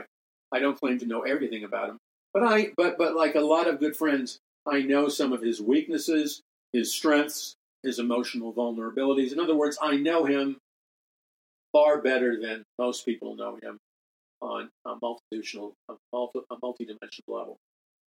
And I know that and I've noticed that this is a syndrome with many Christians.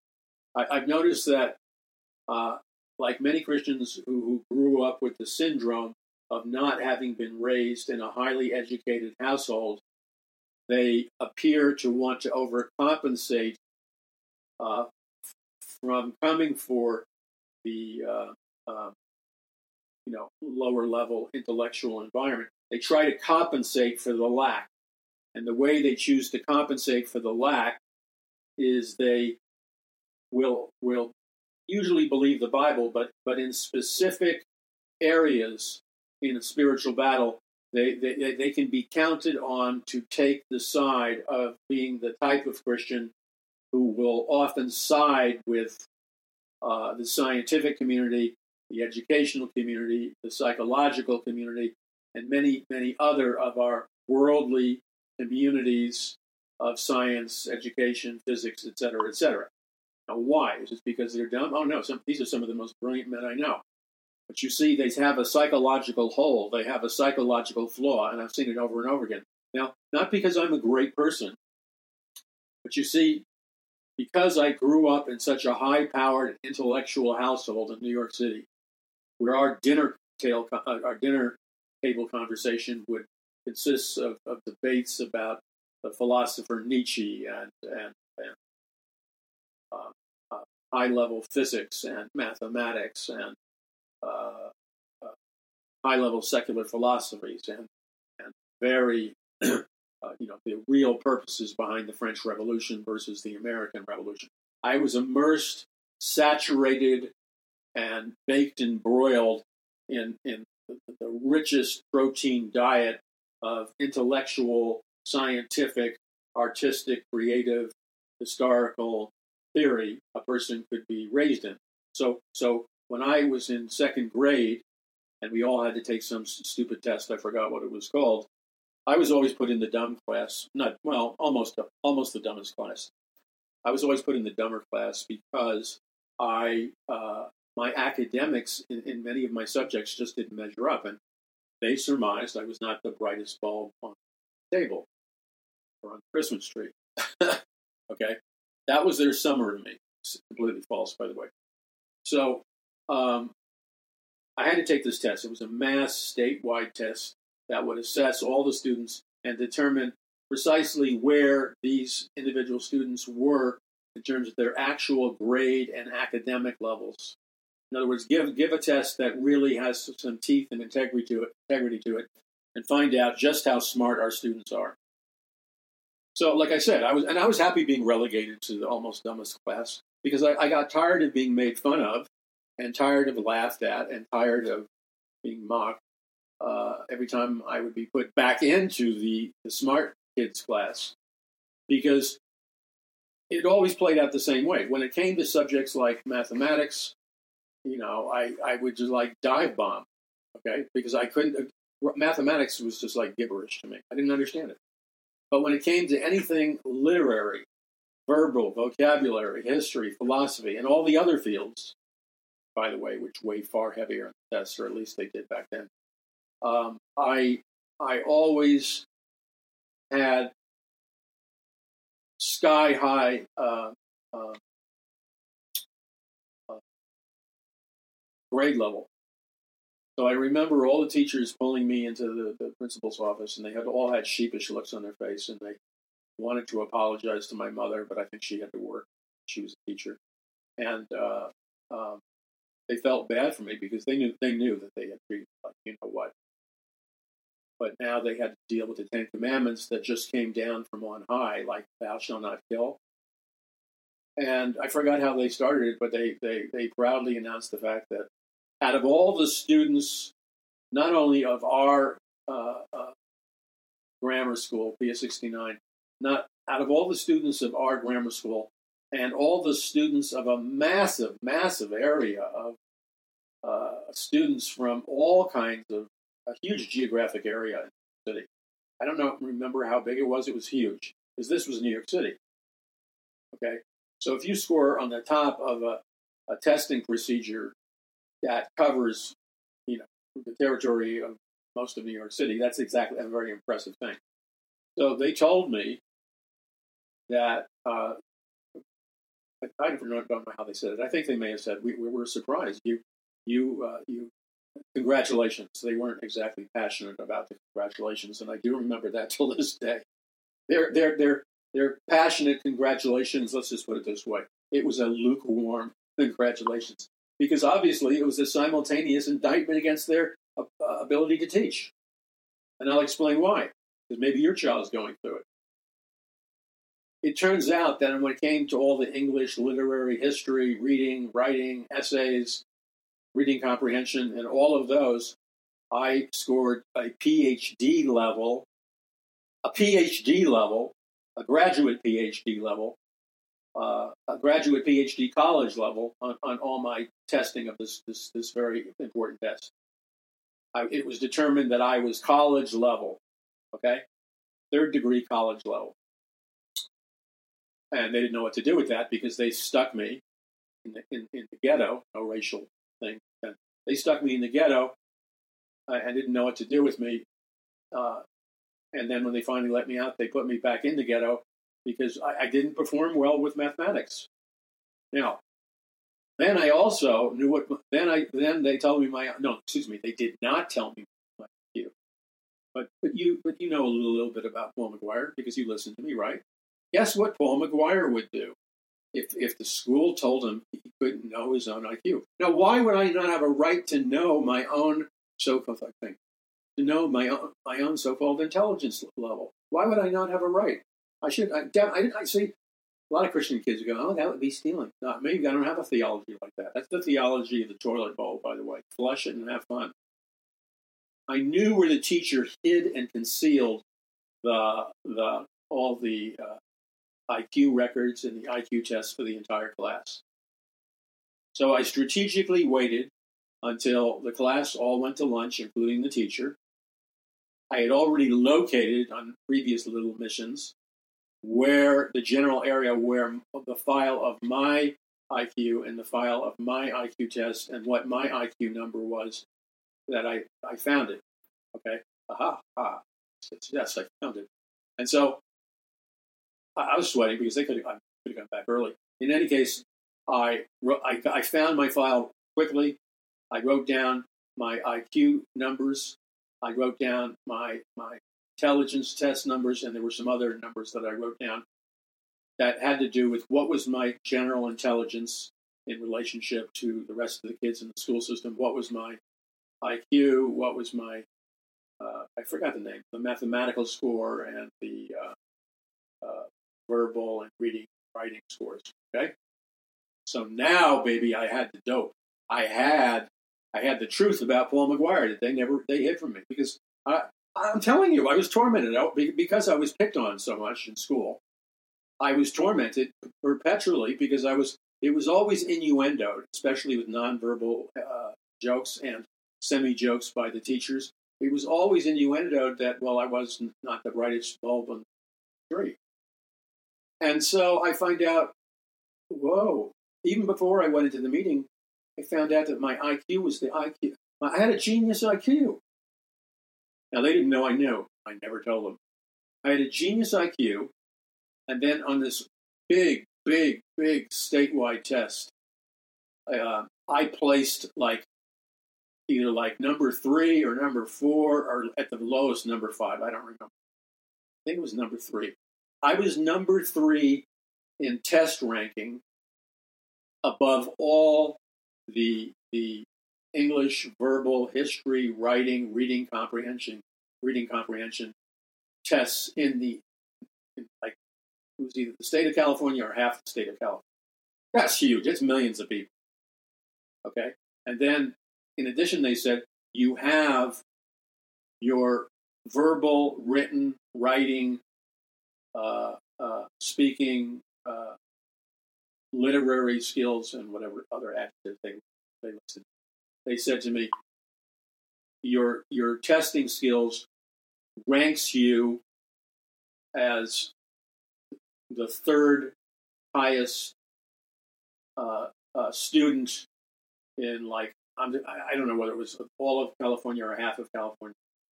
I'll just be modest in all and half of the state of California.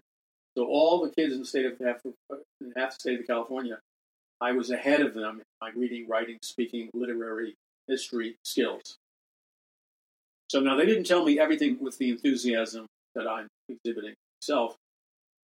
What that meant is that I uh, now I know why they weren't all that happy that I that, that I, I hit the ball out of the bar of ballpark with the bases loaded. They weren't all happy because the question that obviously is going to be a- asked of them by the press, asked of them by by the big time educators and the educational experts, the obvious question is simply this: If Paul McGuire, one of your students, uh, and I think it was in third grade, could be second, I think it was third grade. If Paul McGuire, one of your students in third grade, we'd like to talk to him, and then they talked to me. They were nice to me and then they and then they said, um, "How is it that why? What was your decision in placing Paul McGuire in uh, uh, the third grade? You know, special lower student class. Uh, how, how, why did how, why did you send Paul McGuire into the special learner, you know, class uh, for low low low achieving learners or something? Why, why did you put him there? when the testing says he's number th- he's the number three highest ranking student in the entire state of California, and in fact his reading and writing and history and reading comprehension that all uh, places him uh, as the third highest ranking as the third highest ranking student in the entire state of California whose reading, writing, uh, reading comprehension, and verbal skills place him uh, in the category of a fourth year uh, PhD student at a major university. Now, listen to that uh, PhD uh, third year student in a major university. So that was that's what the, their data said I was, and yet I was stuck in the kitchen. I wasn't even the fry cook. I was the guy who scrubbed the fries. Now there's more to this story, but we're running out of time. What, but the thing I want to say to you is never, if, if it's you listening to me, or somebody you love listening to me, never, ever, ever, ever, ever, ever, ever allow anybody else to determine your value, your intelligence, your gifting, your worthiness, your abilities. Never, ever allow some so called expert, some so called genius, some so called professional with a degree. Never, in God's name, never allow them to, to rank you. Okay? Because they don't know what they're talking about. And, I, and by the way, I knew that what they were telling me before I broke into the, the sealed office and and stole my. Listen, let me let me make something straight. I didn't steal test answers. I didn't. The test answers weren't stored there. What I stole was my numerical rankings that that showed me what my actual numerical or intelligence IQ was. Or back then they used to say how smart I was. I wanted to know what their what they what they said how smart I was. Okay? And I believe to this day I have a right to know it, and I'd steal it again. So I wanted to know the truth. You know why I wanted to know the truth? Because innately I knew there's something wrong here. I know that I'm smarter. I'm not saying better. I'm smarter than the majority of the students in the school. I'm in reading. I'm way beyond, and many other linguistics, reasoning, thinking, and all. I was sky, I was sky high ahead of all of them in, in almost everything. So I kept asking myself, if I'm sky high in all of these areas, how come I'm always ending up in, in, the, in, the, in the deficient readers class or deficient students class? And it bothered me, you know, because you were made fun of by the peers. And so that see, that's why I stole my test. I wanted to know uh, because you see, if, if, I was genetically stupid, well, then I should just accept it and accept my role in life. That's what I was saying to myself. Or if if, I, if it's proofs to show that I have a high IQ and that I'm really smart, then Paul, you better change your opinion of yourself, and you better direct your life in in in direction of the gifting you give. So so I remember they didn't know that I knew the data they had, which I enjoyed because then I could play with that. And and uh, I basically used it as an opportunity not to be rude, not to be snotty, but I used it as an opportunity to give the teachers, the principals, the learning experts, and the local newspaper, I gave them the opportunity to, to get some honest, legitimate, accurate feedback of what a what an academic experience in your grammar school is like for a self-directed young student who takes his own initiative, who has a hobby of reading like 25 to 30 books a month minimum on, on every subject under the sun. And I want you to, to and I'm not sure I got across the message because all I got was a bureaucrat's answer. And I said, but I want you to know what it feels like to be a student with these capabilities and giftings and these hobbies and this level of, of uh, ability. And I want you to just get a little taste of what it feels like to be demeaned in the schoolyard, to be insulted, put down, marginalized, and uh, told how stupid I am, uh, and being the butt of everybody's jokes. I softened it up, but I said it. I actually said it better than I did. And they're very uncomfortable, and, and they didn't they didn't enchant. Oh, but the, my my main point was, I said because I was I was intelligent, like I said. The main point was, I understood the problem. They still they still didn't understand the problem by the time we left. The problem was simply when it comes down to the reading, verbal, uh, essay skills, uh, reading comprehension, and all that stuff. I scored sky high. But why is it that I could score sky high there, and then when it came to the mathematical testing, I would flatline? And I explained it to them. I said, when your teachers teach, because it's obvious. See, I knew that it was obvious, and this was my ace card. I knew it was obvious that I had, that I was very intelligent and a very high IQ. And I'm not bragging, that's what their test said. I wouldn't have known it if their test. If I had just gone by their feedback, I would never have known that. So I knew that based on their IQ testing, I was a very, very intelligent student. So they said, "Well, why? Why? What, what are we going to do with you? You're doing lousy in math. Great. The verbal, reading, stuff." I said, "The reason for the problem," I said, "is I, I I'm a reader. I come from a household where people read. We read lots of books. I said I read about 25 books a month on all kinds of subjects. Of course, they thought I was lying. Do you think they thought I was telling the truth? No, they thought, oh, he's a liar. No, I wasn't a liar. I was only a liar because they never read. They read maybe one book a year, so you know I had to be a liar.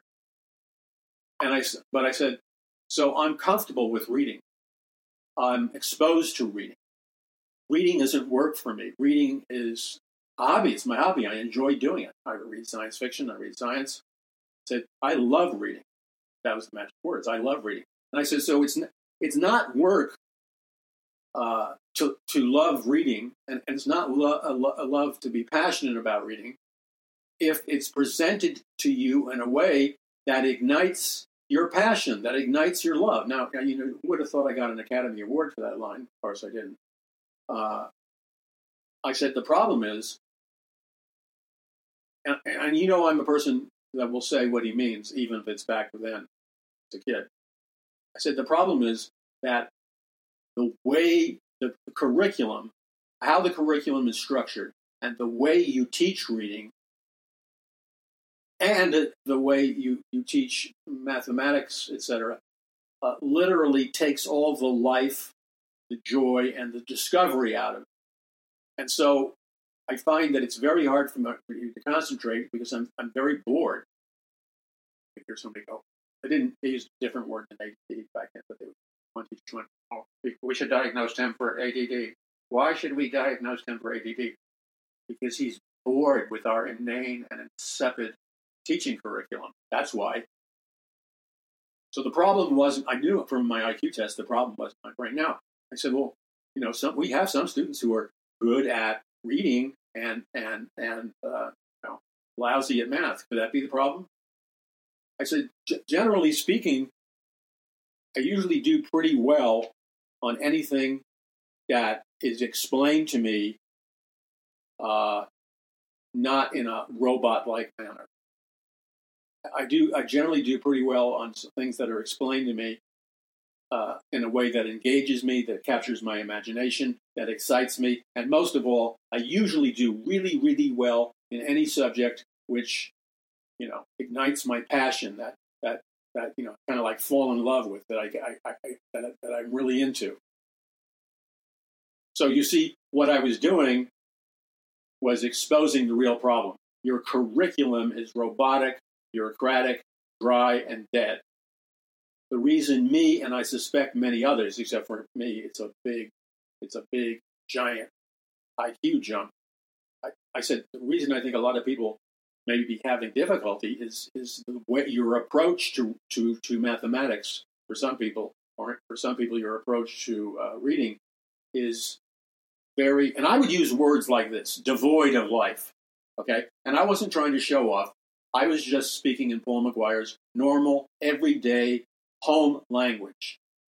And I guess I did it in part to, to say, hey, in my house, we speak in a very high level. Not we're not snooty, but we speak in a high level. I'm surrounded by you know really intelligent people, and I didn't drop names. I said, but but you know, I don't. I'm deprived of all that here. You know, I said I I, I would really love to have a teacher just one day who would actually take the time when I raise my hand to actually teach me how to finish this particular equation. Not just say two sentences and walk off and leave me stuck in the mud, because that's what they would do. Raise my hand, they'd come over and they'd say blah, blah, blah, blah, blah, blah. I would have no idea in the world what they were trying to teach me. None. None. And so, again, they blamed it on me. Now, but then they had another problem as we ended the meeting. At the end of the meeting, that they was they were in a no-win situation because by the end of the meeting, they were now cornered. I wasn't trying. I wasn't manipulating. I, I think I was too naive for that. But by the end of the meeting, they had a problem because, and I heard him mention it. How do how do we justify having a student who who tests at a at a third grade uh, high school level how do how do we justify that? How do how do we justify that in our classrooms in this school we have the third highest academically rated student in, in half of the state of California? Well, you can't justify it.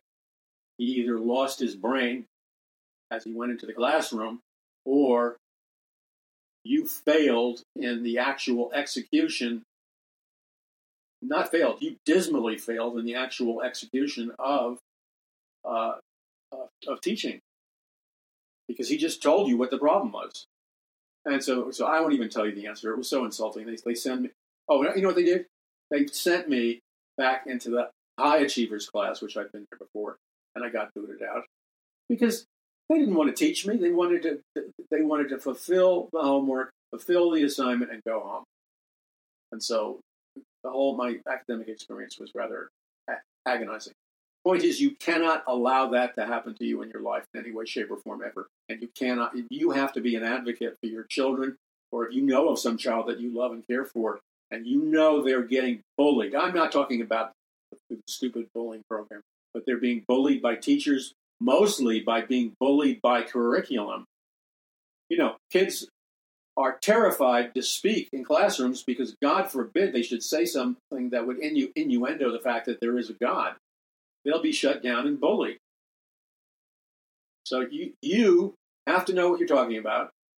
You don't have to know everything, but you have to know your strategic. You would just write down what you're, what you think they're going to say, what you're going to say, and just write down what the facts are that, that you know, and if you stay on the battlefield that you created with your pen and your mind, you have a very good chance of winning. Because you see, once you go all over the place, they're going to take you down because they, they argue with hysterical, irrational parents all day long. And they can see you coming a mile away and they're going to take you down so fast it'll make their head spin. There, do you understand that the principals and the teachers have been trained in psychological techniques of manipulation that designed to control, manipulate, embarrass, and dominate the consensus and the thinking of the parents. Do you understand that? Because you better understand, or you're going to be one embarrassed mom or dad. They'll take you down. That's their job. There are powerful organizations that want you taken down because they want you to be identified as the religious wacko. Okay, so the final thing. So, how, how is it Paul, that, that you ended up with the third highest uh, academic uh, uh, achievement level. Uh, how come your reading, you're in third grade, how come your reading uh, is coming in at a third grade, uh, not third grade, how come your academic level is coming in at a third year high school student ready to enter college? How come your reading and writing and all that stuff is is is not only is it the, the third highest in, in, half of the state of California, but it's it's like it's, it's mind blowingly high. How come? And, and I simply answered, I didn't learn how to read at all from this school. Back, if it was up to this school, I, I, I, I would be basically illiterate. I learned how to read because I, my hobby is to go to, nobody forces me to. My hobby is to go to the library several times a week, check out a whole bunch of books, find subjects that I'm interested in, like science and physics and science fiction, genetics, and, and read them. And I have been doing this since the youngest ages uh, when my mother first began to read to me on her lap. I was a little little kid. I said, so I didn't really learn how to read in the school system. I didn't learn how to read here in the school. I learned how to read because my mother read to me, and I learned how to read because I loved reading books and I read books. And that love of reading books uh, made me like a super reader. Whereas when I would, attend your, your classroom sessions on on how to be a good reader and improving reading scores, I mean, couldn't even concentrate. I was so bored. That probably wasn't the wisest thing to say. But you're fighting for the life and the mind of your children. Remember, knowledge is power. If, if you you allow them to dumb down your child's mind, you're potentially allowing them to dumb down your child's future. You can't do that before God. You've got to take a stand and don't wave a flag telling everybody you're taking a stand. That's the fastest way to be taken down. You've got to take a stand for what you believe in, but you've got to do it in a stealth like manner. You've got to be as wise as a serpent and harmless as a dove. You know, what's going to happen in this nation in the next couple of months, most people aren't ready for it. I'll give you a hint. It's going to hit this nation like a hurricane. And we're not supposed to be sitting there picking our noses, wondering what to do. If you read history, if you read books, if you input your mind with credible content, you will know exactly what to do and exactly what's coming and exactly how to respond to it. God bless you. This is Paul McGuire. Visit paulmcguire.us. That's paulmcguire.us. Go to paulmcguire.us. Order in sequence the books. Build yourself a super brain. I'm serious. By the way, I, I never, ever in my life, and I'm a big reader, I have never put a demand on myself in my own life. I have never, like said, Paul McGuire, you have to read a book, whether it's a fictional book or a nonfiction book or whatever it is. Paul McGuire, you have to read a book in sequence and order. Why do I have to read a book in sequence and in order? Well, that's the way the author wrote it, so that's the way you're supposed to do it. That may work for you. I'll read the book upside down if I want to. I'm enjoying the book. Why? If I'm already enjoying the book, reading the book out of its own, out of a different order, I'm going to do it. And by the way, I've written 46 books. I read my own books completely out of order because by the time I read my books, I've read it proofreading and stuff like that so many times. The last thing I want to do is is read my books in in in the same order I've been editing them for for month after month after month. And this really bothers a lot of people. When I speak to a conference, whether it's a small church of a couple hundred people or 5,000 people or 25,000 people or whatever, no matter how hard I try, see, you got to pick a, a, a mode that, that syncs up with your brain. When I read no, no, excuse me, when I speak at a conference or whatever, give a Bible message, minister, give a presentation or whatever. Remember one thing I'm always researching and studying the Bible, current events, and everything. I'm always involved in that activity 24 7. So let's start from there. Foundation of my life is that there is never a time when Paul McGuire is not studying the Word of God, researching, writing, thinking about it and going over it in my mind and applying it to a to a huge diversity of areas, from genetics to to, to uh, Armageddon or whatever. There's never a time in a 24 7 period where I'm not actively engaged in that learning process. So, because I'm actively ga- engaged in that learning process, when I read a book or when I speak, a message, a sermon, a Bible conference message. And this bothers some people because I don't think in a linear fashion. I speak, but I, I don't speak. Oh, I know. I never use, I might have a couple of index cards, but as a, as a rule, I never use notes. I never take extensive notes, ever. Every time I have violated my personal rule of not taking notes, I crash and burn and, and go down flames. And and what I mean, God still uses it, but He only uses it a fraction of the degree that He could have used it had I gotten out of the way and and let it rip in a free flow of consciousness, knowledge, and learning. Now, now, first of all, I understand the way my mind works. The way my mind works is atypical. So it would be it would be uh, presumptuous of me to point my finger at any of you or all of you and say, you need to change your reading, writing, comprehension, comprehension, and speaking styles to to the one I use, because that may not be the way your brain is neurologically wired. And if you choose to use somebody else's style or modality, you may end up crashing and burning and and destroying your own message. You gotta your friends will help you, believe. Your wife or husband you're married will help you. But you gotta discover or practice speaking to a small group of people. That's how I started. You've got to key in on your God given style and you go from there. Okay. I remember speaking at a really giant conference, massive amount of people were waiting.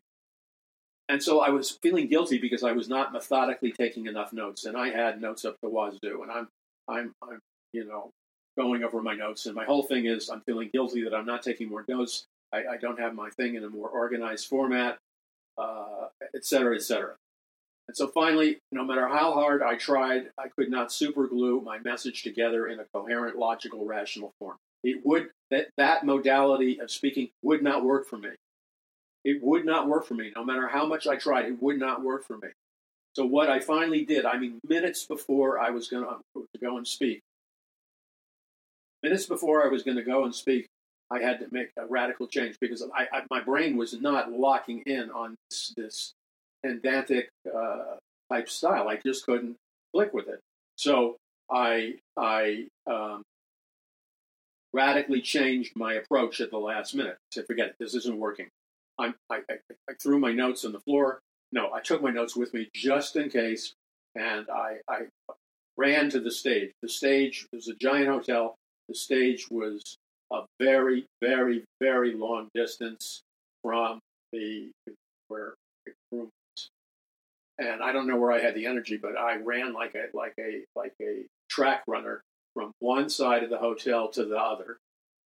Then I ran behind the stage. Okay, I mean, I had to run because I, I they were literally saying, "And now here's Paul McGuire." Okay. I, and and I had my notes there because I was going to go with my notes. Okay. And I'm about ready to say my first sentence. I can't say anything. Oh, this is like a half a second, so nobody really noticed. I couldn't say anything, but that's because I was forcing myself to use my old style. Then I said, "Forget it." And I picked up this big, thick pile of notes and I placed it on one side of the podium. And I looked at the audience, engaged them in the eyes. I was just myself, like I was talking to people at Starbucks or something. And then for like two and a half hours straight, not long for me, I let it rip. I just let it rip, spontaneous flow. They were laughing their heads off. You could hear a pin drop at times. People were weeping and sobbing as, as God was ministering to them. Uh, I could sense the power of the Holy Spirit ministering to people. And most of all, which is gratifying to a minister, I could sense that the Lord was anointing my message, that the Lord was anointing my message with his power. And by the time I finished, there were like, the host of the conference said to me, he had something like it was 500 or 700 people they had run out of room because my first talk, immediately after my first talk, they, my second talk was scheduled. So, so they, they were unprepared for the wild, enthusiastic acceptance of my first talk. And the place was packed out. and they had 700 people extra banging on the doors of this large conference hall trying to get in, but they couldn't get in because there was no room left, and the guys already booked a huge conference. So I realized I have to be me. I, just because so and so says I need to do this or so and so says I need to do that, I've got to be myself. I got to be the man that God created me to be. And I remember as I was walking out of there, their producer talked to me and gave me some advice, which I did not ask for his advice, by the way.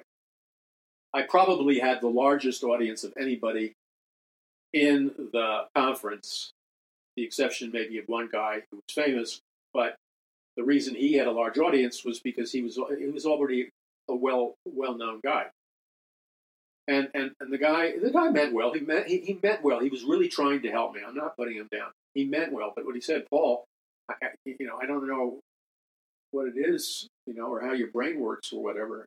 He said, but what he was trying to do is to get me back in that rigid, straight and now, one, two, three, four, five type of pacing, and you know, uh, use the PowerPoint, uh, adhere to the notes, which is great, which you should do.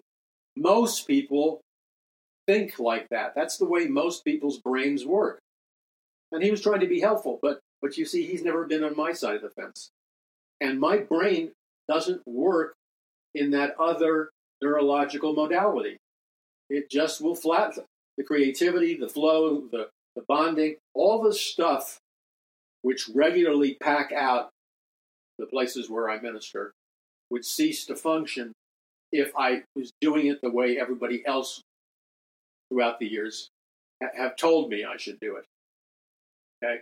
When I stopped doing it the way I was told to do it and went the way that God told me to do it through the inner witness of the Holy Spirit is the day my ministry exploded.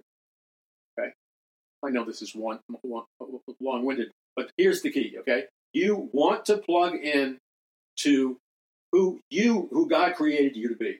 You want to plug in to the learning style, the brain style, the, the modality that that functions the way God created you to synchronize with. In anything in life, you're not going to excel. You're not going to, to raise up with wings as eagles. You're not going to, to take off running. You're not going to bear the fruit that you could potentially bear. You're not going to release the power that you could potentially release if you're following somebody else's cake and bake formula to the T. Now, some people are great cooks and they don't need a cake and bake formula. They're just good. And I've eaten some of their food. I, I had, I, I, don't want to get into this girl's apple pie. I had this apple pie at Thanksgiving. My God, I thought I went to, to the lunar landscape and, geodesic dome that looked like paradise. It was outrageous. Anyway, sorry to say, we're out of time. Get the books in sequence. Read them the way I read them, any way you want to read them. I promise you, you will if you will read this series of books that I've offered you at a discount, I, I guarantee to you, I don't have to make a guesstimate, that, that the reading of these books will literally raise your IQ percentage by, let's be really conservative. You read through them once, however long it takes you, it'll raise your IQ percentage by 5% in the right areas. It's not going to raise your IQ percentage in an area of how to function and act like a nerd. But in life itself, it will raise your IQ percentage minimum 5%. This is Paul McGuire. Visit paulmcguire.us.